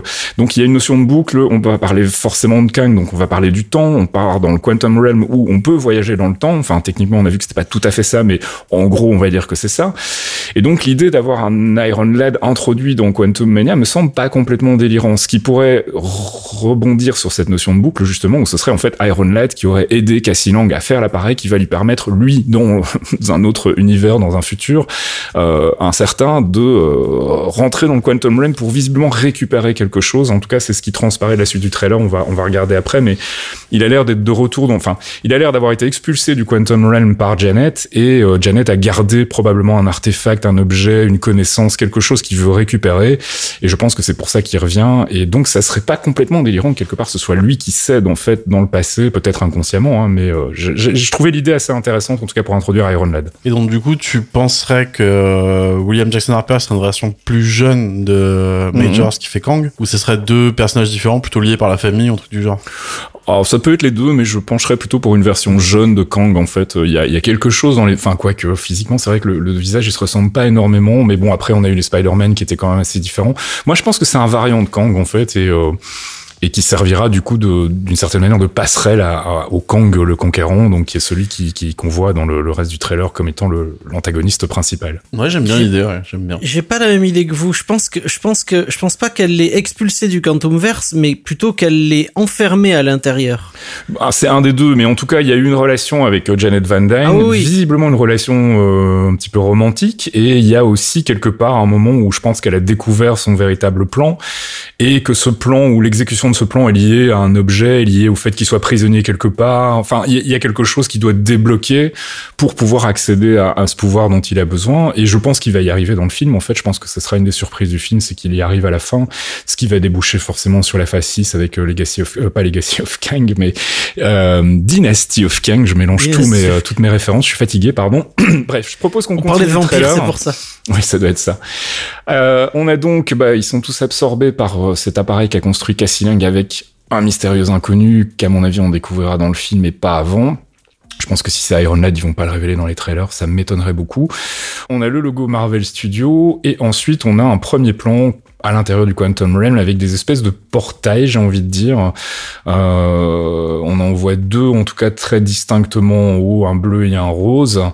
Ce sont visiblement des portails euh, bah, temporels, j'imagine, puisqu'on est dans le Quantum Realm. Et l'endroit où il se trouve, ça pourrait être un espèce de nexus central, euh, peut-être là où Kang veut euh, veut veut réussir à avoir accès. Je sais pas. Vous avez des Bah, idées? pff, euh, Voilà, c'est compliqué parce que euh, ça peut être vu que si on est dans le microverse, ça pourrait être Ouais. tout et n'importe quoi au final. Quoi. C'est ouais, c'est plus le microverse c'est euh, c'est il peut y avoir accès, je pense hein. ou alors elle l'a bloqué dans sa cité mais euh, ils vont rencontrer les Micronauts déjà Mhm. et ensuite il faut qu'ils aillent jusqu'à cette cité et elle va commencer à cacher son identité par là. Donc euh, Mhm. elle est connue des Micronauts, on le savait puisque quand ils l'ont récupérée, euh, elle était euh, elle était elle était euh, en fuite de quelque chose, elle se Mhm. cachait, elle vivait elle vivait recluse donc euh, Ouais, je sais pas, je pensais à ça parce que on, on voit quand même pendant un bon moment ces deux portails et je me suis dit que c'était pas complètement innocent. Bon après effectivement on voit arriver les, les Micronauts donc on va avoir effectivement une interaction avec euh, avec ces personnages là et visiblement il va y avoir un split de l'équipe où on va avoir euh, Janet et Hope Van Dyne avec Hank Pym d'un côté et euh, Scott Lang et sa fille Cassie donc de l'autre côté. En tout cas pendant une partie du film c'est ce qui est euh, intimé par la, la, la bande annonce. On a à nouveau un plan euh, assez furtif là pour le coup mais euh, avec Hank Pym, euh, Janet Van Dyne et et Hope Van Dyne où on a à nouveau des espèces de portails qui sont tous plus sombres là à cet endroit-là et on a une personne qui attend agenouillée devant une table. J'ai l'impression que c'est un flashback et que c'est Jan- Janet Van Dyne en fait qu'on voit au premier plan euh, et qu'on va donc visiblement avoir un peu plus d'infos sur sa backstory avec Kang euh, via des flashbacks. En tout cas moi c'est l'impression que me donne ce plan. Je sais pas si vous voyez de, quel plan je parle, si vous l'avez sous les yeux en ce moment le, plan où on voit une, une silhouette allongée, enfin pas allongée mais agenouillée devant une table, ce qui a l'air d'être une table ou un appareil en tout cas. Et puis derrière, en fond, t'as euh, trois espèces de gros euh, vortex euh, dans l'espace. Hmm, c'est bizarre. Je sais pas. J'ai euh, j'ai un doute sur euh, justement ce qu'a fait Janet et surtout euh, ce qu'elle a ce qu'elle a pu créer en fait avec Kang. Hmm. Mais au moins au moins on a on a on a une certitude, c'est que Kang il est vénère de Mm. ouf après Maman Van Dyne. Après, c'est les, c'est les espèces de comètes blanches plutôt, je sais pas ce que c'est. Est-ce que c'est des gens qui arrivent dans le microverse Ah ou, oui, euh, il y a effectivement une traînée blanche Mm. en dessus avec un plan Il y en a lumineux, euh, trois, ouais, ouais, il y en a mais trois, dans quatre. le plan ouais. d'avant, du coup, il y a, bah, il y a toute la, ils sont quatre. Il manque Ouais. que Janet. Je me demande si c'est pas l'arrivée d'Ant-Man quand il se retrouve piégé dans le Quantum Ah, Verse. quand ils viennent la libérer, oui, c'est pas impossible. ils viennent la effectivement, que ce chercher, soit ouais. le, le- le moment qui fait le raccord avec le film. Bon, ensuite, on les voit, on voit les, les trois, donc euh, Hank Pym, euh, Janet et Hope Van Dyne, euh, sur une espèce de, de Raymanta géante euh, qui chevauche avec un masque. Euh, on a deux, trois autres plans de Janet Van Dyne qui expliquent qu'elle a, elle a pas tout dit et que donc, bah, on va découvrir probablement à ce moment-là son, son relationnel avec Kang. Et puis, on a donc de nouveau, hein, on voit des, des, des, des boucles en fait, hein, enfin des cercles euh, un peu Des partout. ouais. C'est vraiment des anneaux. C'est vraiment le truc, euh, le truc récurrent dans ce trailer. Euh, C'est quoi? C'est la ville des Micronauts? C'est la cité de Kang? euh, Ça, c'est la cité de Kang, je pense. C'est la cité de Kang euh, et son centre de recherche avec son armée, puisque juste après, on a un plan énorme avec euh, une armée de, de Schtroumpfs, hein, parce qu'ils sont, ils Mm. ont des têtes bleues. euh. Mais du coup, ça semble confirmer le fait qu'en fait, Kang serait prisonnier à l'intérieur du Quantumverse, qu'il aurait monté sa propre ville, qu'il aurait créé sa propre, voilà, sa propre structure pour développer ses pouvoirs, machin, et qu'en gros, il voudrait sortir du Quantumverse et que la personne qui a la clé pour le faire sortir, c'est, c'est Janet, un truc dans le style. ça. Je sais pas. Ouais. Ouais, ouais. Make sense. Euh, ensuite, on a bah, visiblement une grosse, grosse armée de Kang, donc il a des moyens. hein, il a, il a pris le temps de construire euh, ce qu'il fallait. On a un plan sur Scott Lang assez rapide avec de nouveau des anneaux dans le fond.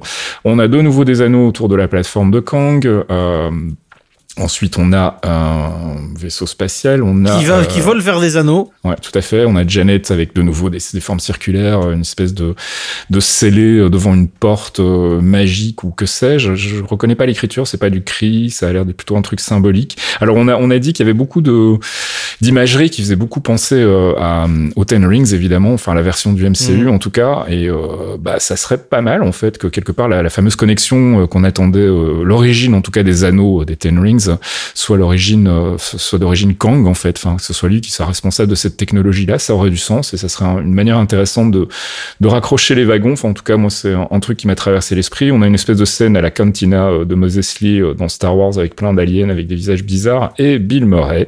Alors Bill Murray apparemment il joue un rôle, enfin le rôle d'un personnage qui est pas très important dans les comics mais qui est un Micronaut si j'ai bien compris. J'ai oublié son nom, mais voilà comme je connais pas trop tout ce qui tout ce qui a trait aux Micronauts, on va peut-être pas rentrer dans les détails cette fois-ci. On y reviendra, on fera un petit focus peut-être sur euh, bah, justement sur les Micronauts, ça pourrait être sympa.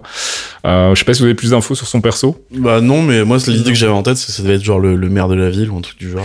Oui, c'est ça, ça a l'air de, enfin voilà, une figure en tout cas, euh, figure euh, importante dans la, la communauté des Micronauts et qui a l'air d'être visiblement euh, de bosser dans l'ombre pour Kang ou en tout cas d'avoir une connexion avec Kang d'après ce que j'ai pu comprendre. En tout cas, c'est des, informations qui auraient fuité par rapport à son rôle. On a ensuite Giant Man et euh, Wasp. Euh, et puis on a une espèce de petit monstre euh, un peu étrange. Euh, visiblement, l'affrontement, euh, ça doit être le troisième acte avec Kang. On a ensuite cette scène complètement euh, délirante où il y a plusieurs Ant-Man qui courent. Il y en a un qui est en train de s'effilocher un peu à la manière de, de Reed Richards dans... euh, dans Doctor Strange, euh, je sais pas si vous avez des idées par rapport à ça, mais j'ai pas vraiment de. C'est très ça difficile de. ça- ce côté, il y a plein d'Ant-Man et tout. Je me demande si c'est pas justement euh, euh, un device de Kang qui lui permet justement de voir tous les possibles euh, et de voir les, les différents variants de lui-même et et lui, ce qu'il veut, c'est influer sur le futur. Mm. Il veut influer sur son destin et sur les, les possibilités. Et il est dans une machine à possibilités, quoi. Ben, on connaît pas ses motivations dans le, dans le MCU, on les connaît pas vraiment ses motivations. En tout cas, pas celles de Kang the Conqueror. On sait que euh, He Remains, son objectif, c'était que tout ça s'arrête et que quelqu'un prenne le relais. Euh, ici, Kang, on sait pas très bien quelle est sa motivation ultime. Euh, dans là, les comics, je sais que c'est une histoire d'amour euh, avec euh, sa femme qui a été tuée par euh, Captain America dans le passé, mais euh, ou un truc dans le style. Mais voilà, ici, je sais pas du tout ce que ça va être comme comme connexion. Bah, je pense que, enfin, le plan d'après, il montre euh, Kang avec sa tunique verte et sa gueule bleue euh, classique. L'angle, à mon avis, c'est c'est la gueule du Kang qu'ils ont, c'est Kang de Conqueror, et son but, c'est bah, conquérir en fait. Ouais, ouais, ouais. Tout bêtement, tout simplement. Des fois, il faut pas aller chercher plus loin que ça, au final. Ouais, en non, c'est clair. De nouveau beaucoup d'anneaux dans le décor et puis on passe à un plan où on voit Scott Lang, euh, Cassie Lang et euh, Janet Van Dyne et Hope Van Dyne pardon tous en costume avec de nouveau derrière cette espèce d'impression que c'est une ville en anneaux en fait hein, comme dans les euh, je sais C'est plus le quel Halo. film de science-fiction voilà c'est ça Euh, donc c'est pas impossible qu'il y ait de nouveau là une, une connexion symbolique en tout cas avec cette histoire d'anneaux. Ensuite on a donc bah, le le- le- l'échange entre Kang et, et Scott Lang sur lequel il n'y a pas grand chose à dire hein. en gros il y, a, il y a un moment qui a été coupé a priori, qui était dans le trailer euh, qui avait été présenté à la à SDCC, mais qui est pas euh, qui pas repris dans euh, dans le trailer final où il disait un truc du style je t'ai déjà combattu plusieurs fois. au bout d'un moment, tout se mélange. Donc visiblement, il y a une espèce de je sais pas, de tentative peut-être de Kang d'aller euh, buter euh, les Avengers un peu partout dans les différentes timelines, ce qui pourrait aussi faire euh, la connexion avec cette scène qu'on a vue tout à l'heure où il y a plusieurs Ant-Man, ça pourrait être une espèce de purgatoire à Ant-Man dans, dans le Quantum Realm. Enfin, il y a plein de possibilités aussi de ce côté-là. On a le logo et je sais plus, c'est une petite vanne après. Mais je pensais à un truc, mais s'il faut, le, le coup de Ant-Man, euh, les plans de Ant-Man, c'est comme le, dans la série Loki, euh, la prison euh, où on, bah, on trouve euh, un- plusieurs Loki différents. Ouais, ouais, ouais. Ouais, ouais. Oui, c'est ça, c'est le, le, le, le dernier euh, rempart avant euh, le, le- la forteresse de Kang, en fait, qui est, je sais plus, enfin voilà, c'est l'espèce de dimension euh, poubelle où euh, tous les trucs qui ont été prunés se retrouvent, en fait. Ouais, effectivement, ça pourrait être un truc. euh, il pourrait, euh, il pourrait avoir chassé les variants de, de tous les Avengers euh, pour essayer de, je sais pas, bon, de se dire qu'il réduit les effectifs en face, même si ça me paraît être un objectif un petit peu, euh, un petit peu mesquin par rapport aux ambitions du personnage d'habitude, mais bon, on verra. Donc, euh, bah voilà, en gros, c'est tout ce que moi j'ai à dire côté euh, trailer de, Quantum Mania. C'est encore assez difficile de se faire une idée, mais voilà, mon, gros sentiment, c'est euh, c'est que je suis pas vraiment, je serais pas vraiment surpris qu'on voit arriver Iron Lad et que ce soit le le- l'espèce de motivateur, enfin d'impulsion qui va déclencher le bordel en fait. euh. J'y pense aussi que maintenant, mais le truc qu'ils ont peut-être enlevé, c'est on n'était pas censé avoir l'apparition de Modoc. Alors si, mais si, si, tout à fait. Mais alors le truc, c'est qu'ils essayent visiblement de garder secret le fait que ce soit euh, que ce soit euh, Yellow Jacket. Enfin, je sais plus comment il s'appelle, Corey, Sto- Corey Stoll, l'acteur. hein. Euh, que ce soit lui en fait, euh, Darren Cross. Donc voilà, je suis revenu sur le nom du personnage. Euh, visiblement, ils essaient de garder le truc secret, même si ça a été euh, largement éventé. Donc je pense que c'est pour ça qu'ils le montrent pas. Peut-être qu'après, ils ont encore des doutes sur le visuel. Euh, J'en sais rien. Mais je serais pas surpris qu'on le voit dans le deuxième trailer. Je pense qu'ils ils feront un reveal en tout cas avant euh, avant le film, à mon avis. Parce que le truc auquel je pense, c'est que Harper dans The Good Place, justement, quand il fait sa voix de mec euh, super anxieux, euh, Hmm. ça pourrait grave coller pour Modoc aussi, Ouais. quand même, en fait. Ouais, mais je suis vraiment pas convaincu que ça sera lui, euh, parce que du coup, euh, ouais, il va falloir expliquer son, son, son existence dans le Quantum Realm. Mais c'est vrai que fondamentalement, utiliser euh, Yellow Jacket, c'est pas très, c'est pas très con en fait. Hein. Moi, je pense que c'est une bonne idée. Donc, euh, je serais plutôt euh, d'avis que voilà, ils veulent maintenir le, doute sur euh, l'identité de, de Modoc jusqu'au dernier moment. En tout cas. euh, ils voulaient pas le révéler dans ce trailer-ci, ça c'est sûr, mais bon, on va voir, on verra ce que ça dira pour le deuxième trailer. Je sais pas si vous voulez rajouter quelque chose avant qu'on passe au trailer des Guardians. Euh, moi, ce qui me paraît bizarre dans cette histoire, euh, c'est on parlait de la relation de Janet avec Kang. On, comprend qu'il s'est passé quelque chose et qu'elle a fait quelque chose pour qu'il lui en veuille. Je me suis demandé en, en réfléchissant là si c'est pas au lieu de tuer les Ant-Man, si c'est pas Janet qui a créé cette dimension prison en quelque sorte pour les empêcher de mourir quand Kang les envoyait vers une certaine destination, une sorte de, de, de déviation qu'elle aurait créée qui empêcherait Kang de sortir et d'influer sur son avenir comme il le voudrait, et en même temps de protéger les autres Ant-Man. C'est possible, ouais. ouais. Ça pourrait être ça en fait. Ça pourrait être et du coup il elle enverrait Scott Lang euh, chercher les autres les autres Ant-Man, les autres mondes Mm. pour corriger le tir en même temps.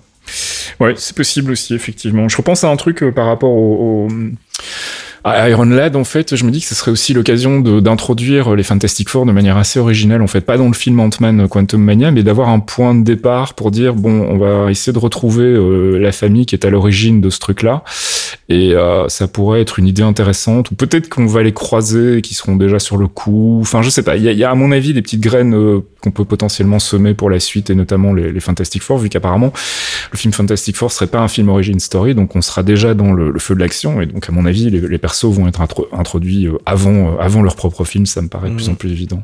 Bref, on va passer au trailer de Guardians of the Galaxy Volume 3. Euh, qui est sorti donc euh, bah, une semaine après, je crois, le trailer d'Ant-Man, euh, ou à peu près, un Oui. petit peu plus peut-être. Donc euh, ça s'ouvre par un plan sur nos Guardians, en tout cas la, la- la- la formation sans Gamora, avec un, un costume, un nouveau costume qui est très très proche de ce qu'on a vu dans les comics. hein. C'est le costume classique, ouais. Ouais. Donc, euh, enfin, je disais, ils sont plusieurs. En fait, non, c'est des sièges. C'est juste Peter Quill sur ce plan-là, mais on va voir que par la suite, on, on ne la voit jamais. On voit jamais Gamora avec la, la troupe. Donc, euh, son destin est encore incertain, même si on la voit séparément. Donc, ils arrivent sur une planète qui, euh, de prime abord, a l'air d'être la Terre, mais en fait, visiblement, c'est pas la Terre. C'est les, les suburbs. Ah, Alors, on va y revenir parce que j'ai ma petite idée euh, là aussi. Euh, clairement, euh, c'est pas la Terre, mais le premier plan peut le laisser laisser croire. On, on se rend compte assez vite quand on voit les habitants que que c'est pas le cas. Et je me dis que bon, on va en parler euh, un peu plus loin parce qu'on va voir qui est l'antagoniste principal du film, à mon sens. Et je me demande si cette fameuse planète sur laquelle euh, ils sont ne pourrait pas être euh, Counter Earth en fait dans les comics. Donc la, planète en fait du High Evolutionary qui est une espèce de contre-terre dans laquelle il va faire ses expériences et créer euh, ce qu'il appelle des New Men, c'est ça? Donc c'est euh, ces espèces d'expériences. C'est un peu le docteur Moreau chez Marvel. Hein. High Evolutionary, c'est un espèce de Uber généticien qui fait des expériences, qui essaie de, de créer des êtres parfaits et qui est notamment donc le responsable de la création de, de Rocket Raccoon. Donc à mon sens, c'est le moment où ils arrivent sur euh, sur Counter, Wor- Counter Earth. Ça pourrait aussi être Half World, le monde de, de Rocket, mais dans ce cas-là, je vois pas pourquoi il y aurait plein de races différentes. Donc à mon sens, C'est l'histoire de Halford en fait du coup. Euh, ouais, je vais faire très vite. L'histoire de Halford en fait à la base c'est que c'est des aliens qui sont allés annexer la planète, Mhm. Qui ont fait un genre de bah, d'hôpital psychiatrique pour leurs patients les plus tarés. En gros, euh, ils ont donné des animaux de compagnie à leurs patients pour euh, bah, en moyen thérapeutique. Quoi. Euh, ils ont laissé des robots gérer un peu tout le bordel et ils sont barrés, euh, ils sont partis se barrer faire autre chose. Et les robots, ils ont fait un, peu ras-le-bol de se taper, euh, se taper les malades. Et ils ont commencé à donner euh, bah, une conscience en fait aux animaux qui s'occupaient des patients pour que non seulement en étant des animaux de compagnie, ce seraient aussi bah, des des bonnes à tout faire quoi. Mhm. Et au fur et à mesure, bah il y a eu euh, toute une planète euh, à moitié habitée avec euh, des, bah, des, des des gens animaux quoi. D'accord. Ok, ouais, ça pourrait être ça aussi, effectivement. En tout cas, bon, on on n'en saura pas plus dans ce trailer-ci, euh, mais euh, voilà, c'était les deux pistes que j'avais en tout cas. On a ensuite donc un plan sur les Guardians sans Rocket Raccoon et toujours sans Gamora, avec euh, visiblement donc des interactions qui se passent pas très bien avec les habitants de cette Mais fameuse avec planète. Inhofe. Drax. ah mais avec euh, gr- groutouliné parce que c'est vraiment il est bof, c'est babouliné quoi, voilà. C'est ça. Donc, passé cette petite scène d'introduction, on a un plan sur Peter Quill qui écoute sa musique et on a donc euh, un plan aussi sur une main qui va chercher ce qui est visiblement donc euh, Rocket Raccoon, Raccoon, euh, dans ouais. un premier, euh, dans sa première phase avant qu'il ne soit euh, rendu euh, conscient et, euh, et euh, cybernétiquement euh, amélioré. Euh, donc, c'est visiblement la main du High Evolutionary. D'ailleurs, il y a une transition avec euh, Rocket Raccoon. Ensuite, on a un plan qui fait quand même penser un petit peu à ce jeu vidéo dont j'ai oublié le nom là tout de suite. Euh, Among Us. Among Us, voilà, c'est ça. C'est on a donc, euh. On a cinq personnes, on a visiblement pas Groot. Euh, donc là aussi, il y a des questions. Je pense qu'ils jouent beaucoup là-dessus en fait, hein, parce que bah c'est la fin d'une trilogie. on a déjà dit que ça allait être triste, machin, etc. Donc il y a probablement des personnages qui vont disparaître, potentiellement mourir, on ne sait pas trop. Donc voilà, ils jouent un petit peu là-dessus pendant tout le trailer en nous montrant des configurations euh, de, de la troupe euh, à géométrie variable pour in- instiller un peu le doute. Donc là, ils se dirigent vers, je sais pas ce que c'est, est-ce que c'est une planète, une espèce de monstre, de météorite, je, je vois pas très bien. Je sais pas si ça vous fait penser à quelque chose dans les comics, mais bon, en tout cas, ça m'évoque absolument rien. Ça m'évoque que c'est euh, salement dégueulasse quand même. Ouais, ouais. Enfin, pas dégueulasse en termes artistiques. Hein, le On dirait les intestins des, céleste, ça fait des boyaux, ouais. Ça fait des, Ouais, ça ça fait des boyaux. Les Analyse de intestins Avec un gros œil au milieu, une espèce de gros œil mécanisé au milieu. On a ensuite un plan sur Gamora qui regarde un Polaroid, visiblement qui se souvient de ce qui s'est passé. Euh, on a ensuite un plan des Guardians avec Peter Quill porté par Nebula. Enfin, je pense que c'est Peter Quill, en tout cas. C'est C'est Peter Quill, Ouais, porté par Nebula, et t'as toute la troupe avec ta Cosmo, Ouais, Cosmo. Cosmo qui est là, l'ancien sergent Yondu. Ouais, tout à fait. Euh, et puis Mantis. ensuite, on a Mantis. Et puis, on a de nouveau un plan où Rocket Raccoon dit en gros, moi j'en ai marre de courir.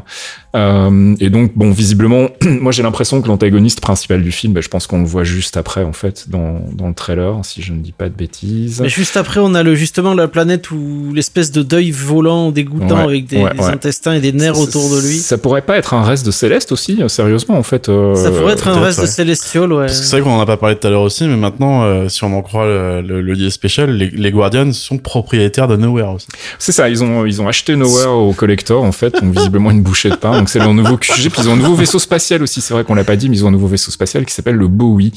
Donc après le Qui Milano pas, et qui le pas celui qu'on voit euh, au début du trailer, si je dis pas de conneries en plus. Non, effectivement, ça n'a pas l'air d'être ça. Euh, donc ensuite, on a un plan sur The High Evolutionary, qui est donc euh, bah, ce pour moi l'antagoniste principal du film. hein. Je pense que Warlock c'est un Red Herring et que ça va être tout à fait autre chose, euh, qui est donc bah, ce, ce- cette espèce de génie euh, euh, généticien qui fait des expériences et qui crée donc des nouvelles créatures.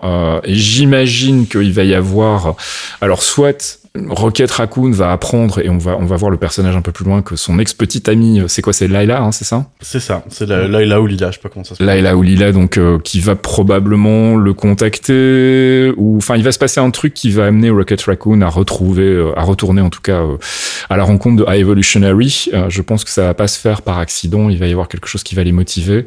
Et je ne serais pas étonné, alors on en reparlera peut-être tout à l'heure, mais qui est quand même malgré tout une connexion, une connexion avec Warlock. Euh, donc on a un plan de Gamora, on a ensuite un plan de Gamora qui a rejoint l'équipe visiblement, donc avec Peter Quill, avec Drax, avec Ils sont tous en euh, tôle surtout.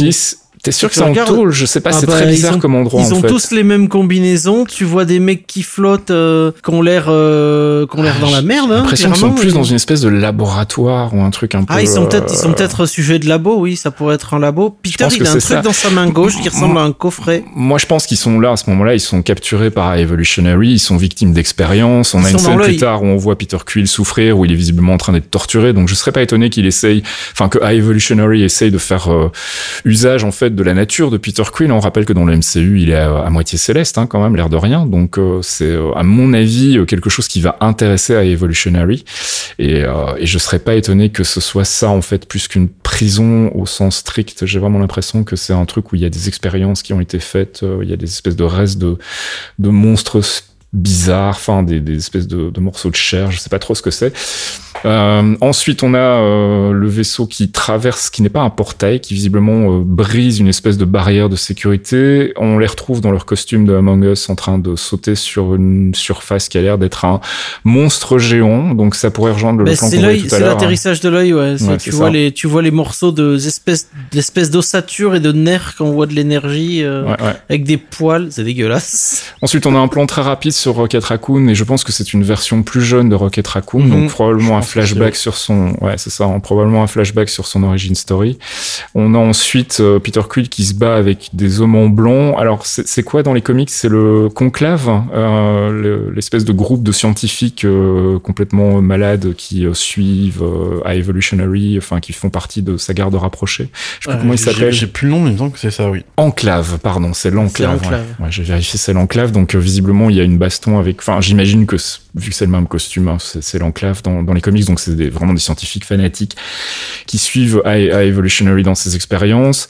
On a ensuite un crash de vaisseau, Nebula qui est contente, à Evolutionary qui est pas content. On a bah, un appareil avec une goutte de sang et puis le plan sur Peter Quill qui me laisse moi penser que Peter Quill va être victime d'expérimentation et qu'en tout cas euh, ça va être un des axes. euh, J'ai pas l'impression, on dirait qu'il, non, on dirait qu'il crie, tu vois, et on dirait qu'il est plutôt malheureux et dégoûté de ce qu'il vient de Ah, voir. je Moi, je pense pas, que quelqu'un est en train de mourir, là. Ouais, je pense qu'il est en train de, quelqu'un est en train de faire très mal. Là, il y a un tube. euh, C'est visiblement un truc où il se passe quelque chose de, enfin, une expérience euh, de, où, où effectivement peut-être quelqu'un qui est en train de mourir et, euh, et euh, ils essaient de le réanimer. C'est possible Mhm. aussi. Ouais, ouais.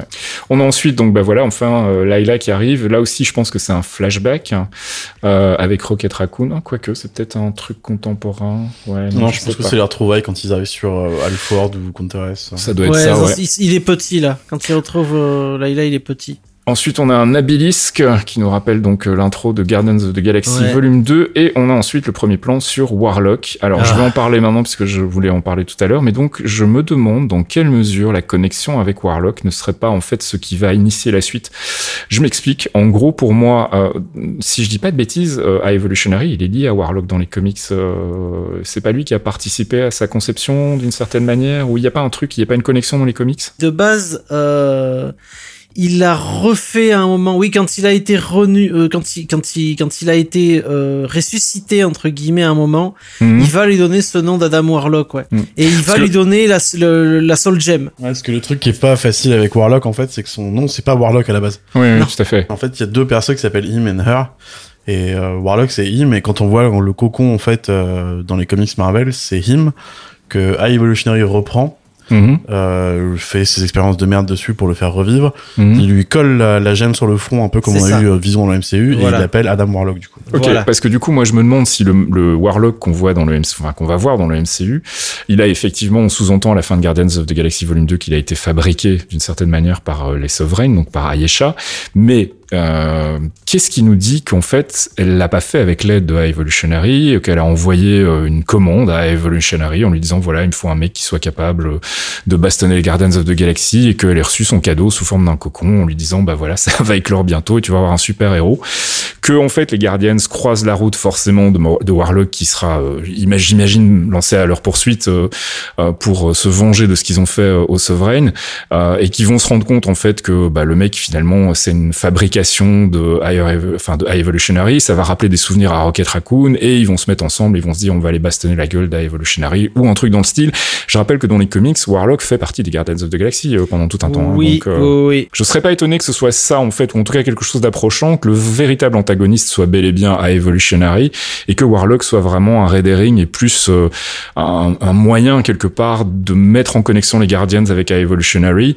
Euh, J'imagine que bah, si Rocket se souvenait de qui il est, euh, y aurait, ils auraient déjà fait quelque chose. Donc si que, voilà, c'est le truc qui va initier un peu l'histoire en fait. Pour le coup, parce que les les les les les burst spots qu'on voit dans le truc, c'est comme ça que naissent les les sovereigns de base. Mhm. Pour ça que l'incubateur, elle le fait venir dans sa chambre royale, machin, pour et elle le baptise Adam et euh, le garde avec les- avec elle et elle l'a créé pour défoncer les Guardians. Je suppose qu'elle l'a envoyé Adam une fois qu'il a été euh, maturé entre guillemets, une fois qu'il a été prêt, elle l'a envoyé pour aller les défoncer. Mm. Mais il va il va peut-être se rendre compte que euh, bah, de base, euh, on voit la séquence dans la séquence juste après, il se bastonne. euh, Bah, il a l'air de donner des coups à Nebula qui est au Voilà. sol, euh, Mantis pleure, donc voilà. Mais encore une fois, ils peuvent monter les images comme ils veulent pour nous faire croire ce qu'ils veulent. c'est pas le même plan, mais Ouais, ouais. je suis pas sûr que ce soit deux plans similaires en fait. Mm. Mais par contre, euh, il est il est possible qu'Adam. D'ailleurs, si tu regardes le plan juste après à une 31 où on voit toute l'équipe Ouais. avec Gamora au fond, il manque quelqu'un en fait sur ce plan. Il y a un trou bizarre. Ouais, bah peut-être Warlock. Il y a aussi un- une petite créature euh, en bas à droite, c'est pas Cosmo, je me demande, c'est pas Layla, ou alors c'est une autre créature qu'ils non, vont c'est rencontrer c'est une autre euh, créature. Ouais, c'est pas c'est pas Layla ça. Mon rêve secret, c'est que ce soit euh, Blackjack, Blackjack O'Hare. C'est quoi ça? C'est en gros Rocket Raccoon, mais à la place, c'est un lapin. Ou un lièvre, plutôt. ouais, Ah, ça pour serait les- tellement James Gunn. Je, je- je suis tellement sûr que ça doit être ça. Bref, euh, donc voilà, bah moi mon idée c'est ça en fait, c'est qu'il y a une connexion entre High Evolutionary et Warlock, que c'est ce qui va déclencher euh, la traque de High Evolutionary par les Guardians of the Galaxy, et je pense que voilà, Warlock va les rejoindre d'une certaine manière euh, pendant l'intrigue, pendant le film, et que à la fin le, le vrai antagoniste ce sera bel et bien euh, High Evolutionary. Mais on va on va poursuivre le trailer, donc on a ce plan dont tu parlais avec tous les personnages et Ça Gamora. pourrait être Blackjack O'Hare en fait. T'as raison. Je viens de remater trois fois le truc. Ça pourrait être Blackjack O'Hare. Ce serait fun. On a ensuite un plan sur Gamora, on a un plan sur euh, Groot euh, avec euh, plein de flingues dans les mains et Peter Quill. On a ensuite le logo du film et après, je pense que c'est juste la petite scène rigolote de fin de, de trailer, mais il n'y a plus grand chose d'autre.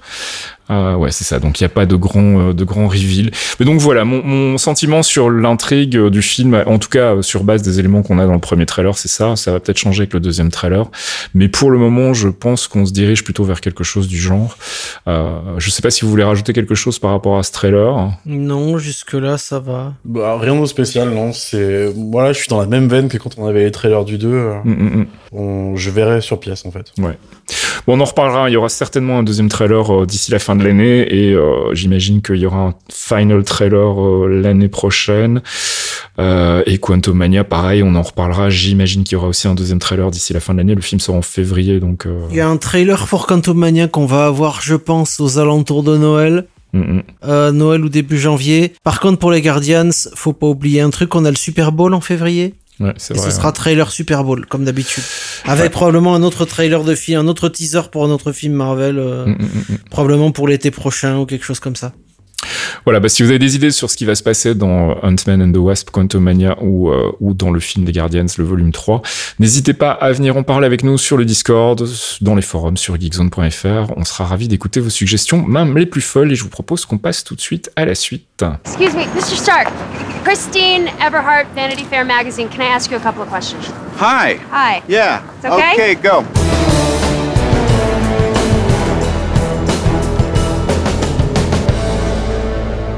Et c'est l'heure de notre rubrique courrier. On a deux questions ce mois-ci. Une question de Neo, ça s'écrit N-A-E-O-H. Avec la diffusion des deux spéciaux récents, chacun avec une identité propre, voudriez-vous que ce format prenne plus de place dans le futur des productions de Marvel Studios?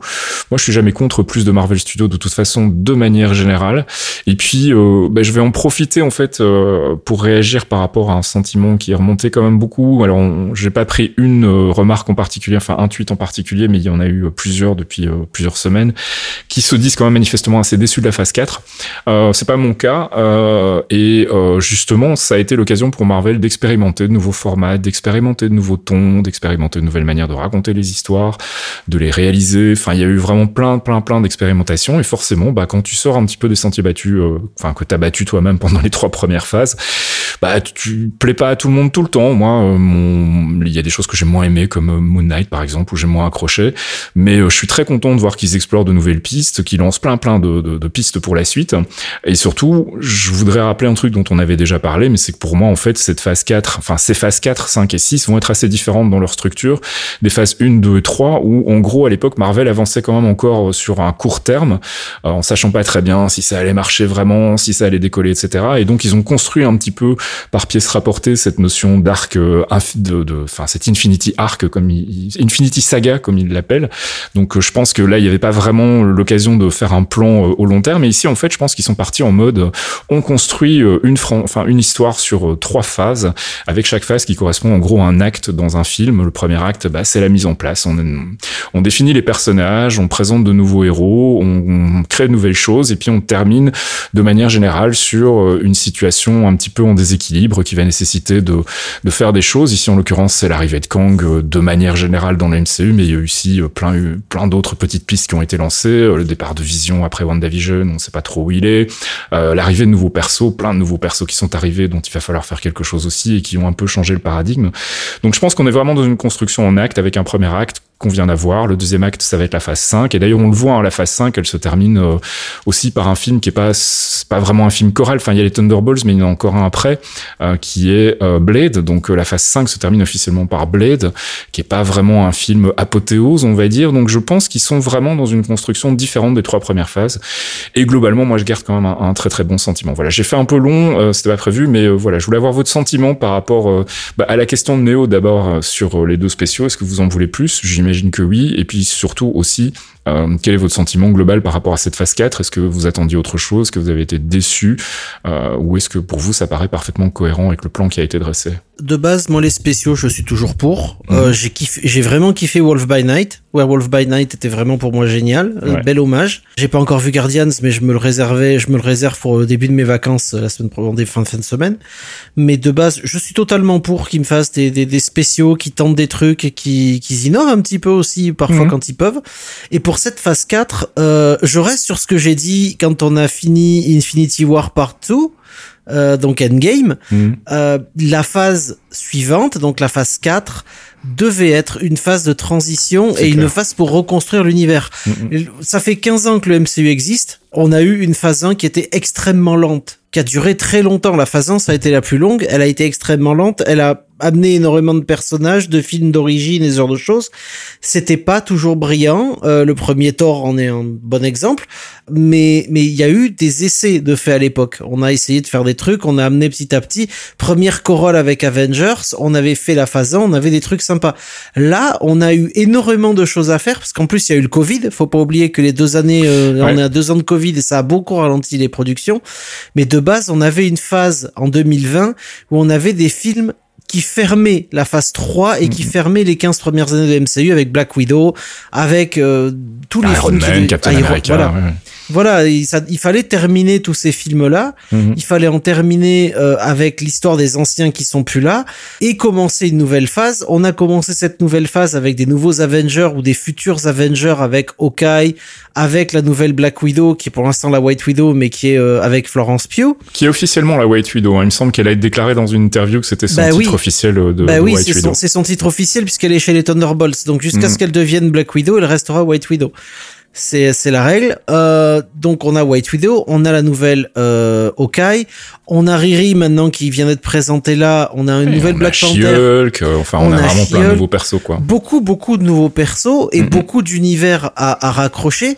Et donc, il faut construire cet univers. Donc, la phase 4, elle est longue, elle Mhm. est lente. Oui, il y a, moins de, il y a moins d'enjeux et les, les enjeux, ils se jouent sur trois phases.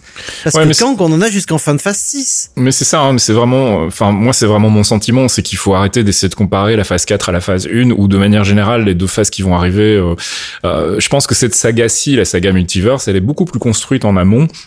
Et du coup, bah, ils se permettent de faire des choses euh, différemment euh, de ce qu'ils ont fait dans la phase 1. La phase 1, ils étaient obligés d'aboutir très très vite à une apothéose pour vraiment solidifier leur univers et dire, OK, on est là et on bouge plus et après on va décliner tout ça dans plusieurs histoires, plusieurs arcs, etc.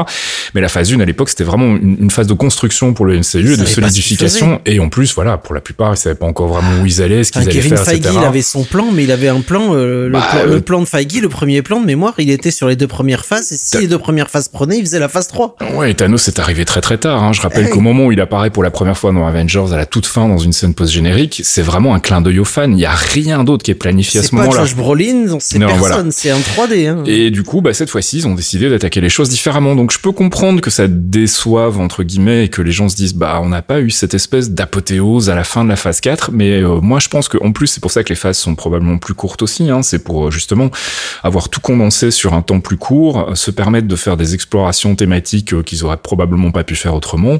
Euh, et encore, on n'a pas tout vu. Hein. Il y a encore d'autres séries qui arrivent euh, sur lesquelles je pense qu'on va être surpris aussi, euh, d'autres films.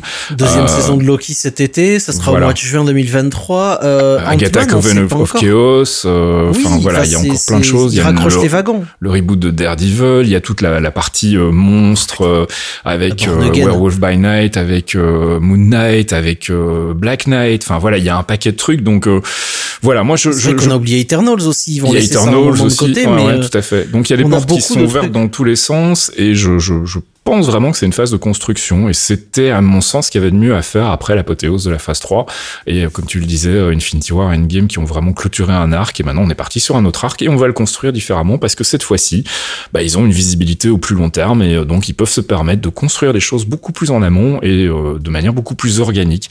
Et je pense que si vous avez été un peu déçu de la phase 4 attendez euh, attendez la phase 5 attendez la phase 6 et faites une rétrospective quand tout sera fini pour vous dire Hum, finalement c'était quand même pas mal construit pas mal amené tout ça enfin en tout cas Et moi c'est on, mon on sentiment verra Ant-Man, ça se trouve, on va en prendre plein la Ouais. gueule et la phase 4, elle va se terminer avec une véritable apothéose et des vrais enjeux. Hum. Parce Ouais, qu'on a quand même le vrai Kang de Conqueror, il va être, il est là, il est dans Ant-Man. On l'a placé Mm. dans un film avec Paul Rudd, parce que Paul Rudd est le centre de l'univers et il est l'amour, mais quand même. il- je veux dire, le cast c'est pas anodin, les enjeux sont pas anodins. Dans tous les cas, j'entends les gens qui sont déçus, Mm. mais je rappelle une nouvelle fois que quand ils ont annoncé la phase 4, ils ont dit c'est une phase où on va Ouais. aller dans tous les sens. Ils Ouais, l'ont- dit texto quoi. Ouais, ouais, tout à fait. Donc il y a zéro piège. hein. Allez, deuxième question qui nous vient de Loïc, euh, qui nous dit avec les rumeurs de réorganisation au niveau Disney par Iger, quelle production pensez-vous que, qui pourrait être déplacée ou retravaillée dans les phases 5 et 6 Alors je vous avoue que moi je suis pas convaincu qu'il va y avoir une réorganisation ou quoi que ce soit. Je sais qu'il y a des rumeurs qui disent qu'avec le retour de Bob Iger, comme les gens ont été déçus de la phase 4, euh, il va y avoir des changements. Honnêtement, euh, les gens ont été déçus de la phase 4 déjà, je pense que c'est un petit peu abusé parce que c'est pas vraiment euh, en dehors de quelques exceptions comme Eternals, c'est pas vraiment un truc qu'on retrouve dans les dans les critiques et dans les et dans les reviews, notamment Rotten Tomatoes, etc. Donc j'ai pas l'impression que ça a été un flop financièrement, ça a plutôt bien marché aussi. Donc globalement, je suis pas convaincu qu'Iger va revenir en disant bon les gars ça va pas du tout, on voit toute notre copie là et on refait autre chose. Donc à mon avis ça va continuer comme c'est prévu. Après effectivement, bah, comme tu le disais tout à l'heure Fox, notamment avec le Covid, mais aussi avec plein d'autres problématiques. Euh, vi- visiblement, Ma- Marvel Studios a décidé de prendre son temps et de bien peaufiner ses projets, donc il, il est pas impossible qu'il y ait d'autres réorganisations euh, au niveau du planning pour prendre plus de temps sur un projet qui a plus de mal, etc. On pense notamment à le- Blade. Sur- Surtout que le problème, enfin le retour de Bob Iger a rien à voir avec les problèmes de Marvel ou quoi que ce soit. C'est un problème avec Bob Chapek. Qui était le PDG donc de, de, de Disney, qui est en Floride, qui a envoyé chier cette espèce d'im- d'immense tas de merde qui est Ron DeSantis, qui est, qui est raciste, homophobe, transphobe et tout ce que tu veux, et qui a menacé Disney de perdre ses, ses droits de, de taxes relevés Mhm. Parce que euh, Disney euh, avait pris position contre euh, sa politique anti- anti-homosexuelle et anti-trans. Et du coup, Bob Chapek, on rappelle qui est un républicain, euh, qui a toujours été républicain et qui est plutôt tendance relativement républicaine dure, hein, Mhm, qui est mhm. plu- plutôt à droite, bien à droite, euh, comme il a pas pu euh, prendre la décision parce que ses employés l'ont forcé, parce que tu peux pas non plus à un moment, quand t'as des milliers d'employés, t'as pas envie que tout le monde démissionne ou que tout le monde t'envoie chier. Mm. Il a plié et il a dit bon bah écoutez, on n'est pas trop d'accord avec ce que la Floride dit et du coup ils l'ont viré. Et il appelle Bob le woke. Bob Cha- Chapek a jamais été woke du tout. Ouais, ouais.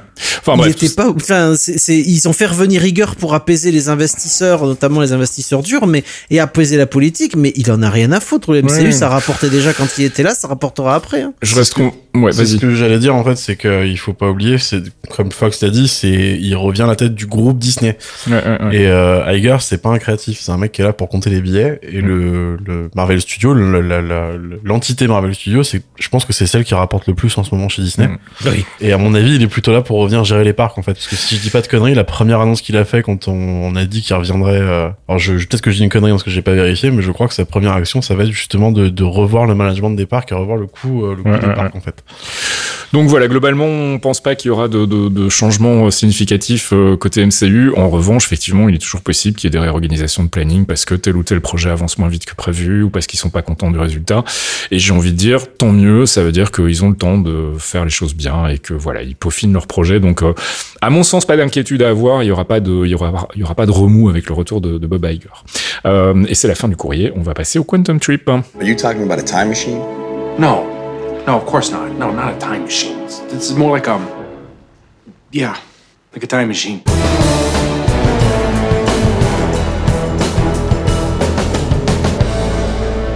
Quantum Trip, c'est notre flashback sur un ancien épisode où on se moque en général de nos prévisions foireuses. On va faire un retour sur l'épisode 32. On faisait à l'époque le point sur la timeline du MCU. Rappelez-vous, c'était un petit peu confus avec Doctor Strange. On savait pas très bien à quel moment ça se passait. Et à ce moment-là, on savait pas encore qu'il allait y avoir Spider-Man derrière qui allait encore plus foutre le dawa. Euh, on spéculait aussi à l'époque sur Ragnarok. On imaginait Ella peut-être en substitut de Death pour euh, aller avec Thanos dans Infinity War. Et on s'interrogeait bien évidemment encore toujours sur la Soul Stone. On savait pas où elle était. Euh, et on essayait vraiment de la foutre dans un film avant Infinity War, ce qui finalement ne sera pas le cas, mais on a quand même beaucoup, beaucoup insisté sur le sujet. Euh, d'autres, d'autres spéculations euh, sur, sur Thor Ragnarok? On a la présence de Ella. Est-ce que Ella, ça va être un one shot euh, Big Bad ou bien est-ce qu'on va la revoir après? Est-ce que, est-ce qu'elle Euh, pourrait jouer, comme on l'avait dit, euh, une sorte de version MCU de Def en fait dans les comics pour euh, avoir un personnage un peu moins complexe à introduire et pouvoir récupérer justement un peu comme il avait fait pour Loki un, un Big Bad dans d'une des franchises pour s'en servir dans, dans la franchise globale des Avengers. Ça pourrait complètement le faire, parce que Ella, c'est la déesse du monde des morts euh, chez, chez, chez les Nordiques euh, de Ragnarok, hein, enfin de, de C'est très proche quoi. en fait. hein. C'est Ouais, très très ouais. proche. Alors les pierres dans la- de l'infini, on sait que ça va avoir un rôle central dans Infinity War. On sait qu'il nous en manque toujours une, c'est la pierre de l'âme, euh, Soulstone. Mhm. Alors il y avait une, une théorie qui circulait à un moment Ouais. euh, autour des initiales en fait des différentes euh, des différents objets qui renferment les pierres et qui s'avéraient euh, épeler Thanos. Euh, Jusqu'ici, ça s'est confirmé. Euh, il reste une lettre qui est le C'est H. Euh, alors il y a plusieurs pistes. Hein. On pense à Ella, euh, forcément. Ouais. On pense aussi à Heimdall, qui pourrait être un réceptacle à une pierre de l'infini, ce qui expliquerait ses pouvoirs. Euh, Ouais. La Soulstone pourrait être chez euh, le Grand Master, par exemple, puisqu'on Ouais. sait qu'il y avait une, une course à la collectionnite euh, avec euh, le collecteur, justement. Mhm. Donc, il pourrait être euh, en possession de la pierre, qui pourrait finir effectivement euh, intégré à Heimdall, comme c'était le cas pour Vision, par exemple, pour la, la pour la Mind Stone. Euh, ça pourrait être le, le- le simple mot helm, c'est-à-dire un casque. un casque aussi, ouais, tout Comme à fait. le casque d'Odin, par exemple, Mhm. euh, ou un casque, un casque gardé quelque part euh, dans les dans les archives royales d'Asgard, quoi. Voilà, donc la Soulstone dans le casque d'Heimdall. On a vraiment tout essayé pour faire rentrer Oui. la Soulstone avant euh, Ah oui, Infinity je War. pensais, je pensais, mais je pensais pas qu'il la calerait dans dans dans Endgame en fait. Dans Infinity War, hein, dans Infinity War, puisqu'elle apparaît, euh, elle apparaît dans Infinity War. La Soulstone. Oui, c'est vrai. C'est Je vais pas dire qu'on est raciste, mais je crois que la deuxième option qu'on avait, c'est qu'on avait vachement forcé sur Black Panther. On voulait absolument Oui, que oui, la ça soit Oui. sur un perso Ouais. noir quand même. parce qu'il avait parce qu'il avait un moment aussi donc euh, Et finalement, voilà, on a été bien nus, comme on dit, et euh, toutes Ouais. nos spéculations euh, sont finalement avérées fausses par rapport à ça. Enfin, en tout cas, par rapport à Ella en substitut de Death et, euh, et la Soulstone chez Emdal ou, ou que sais-je. Mais bon, on a parfois vu juste, et puis en général, ces extraits-là, je les passe pas parce que c'est pas très intéressant, puis on n'est pas là pour se masser le ventre, on est là pour se moquer. On a le droit des fois. C'est vrai, je devrais le faire. Ouais, mais le fais pas quand on aura le premier épisode d'Archeon, c'est pas juste. Mais il est déjà là, et en fait, je pense, mais il est pas encore actif euh, C'est dans, ça, c'est ça, non, il faut qu'on suffisamment l'entende. pour qu'on le repère. En moi, fait, je suis serein, encore je suis en paix avec les conneries que j'ai dit, je suis parfaitement serein Ah, mais moi aussi, moi aussi, mais je veux t'entendre dire de la merde. Euh, On en reparlera quand il y aura pas Iron Lad dans Quantum Mania, que j'aurai l'air bien con.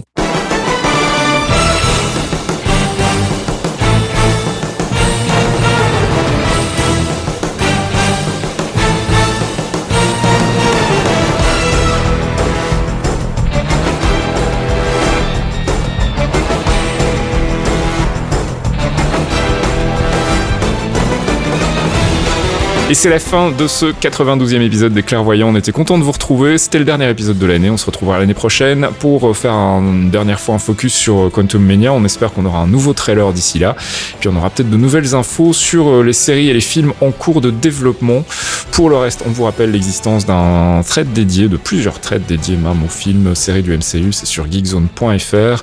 On a aussi un supplément euh, qui s'appelle la Post Comics où on- Archeon nous fait des recommandations de lecture, euh, toutes catégories confondues, mais ça c'est sur Patreon et ce sera la semaine prochaine.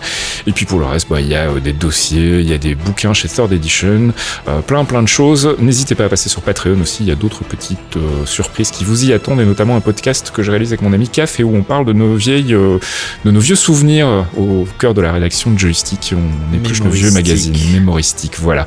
Euh, bah, merci euh, Fox, merci Archeon, et puis rendez-vous le mois prochain pour un nouvel épisode des Clairvoyants. Ciao les gars Merci à vous, des bisous. Bisous tout le monde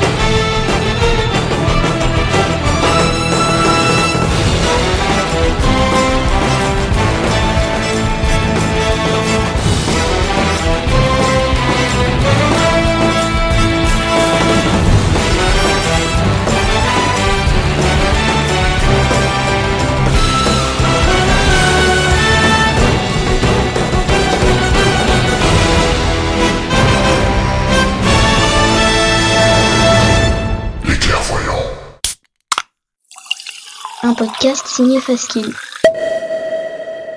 Faskill.com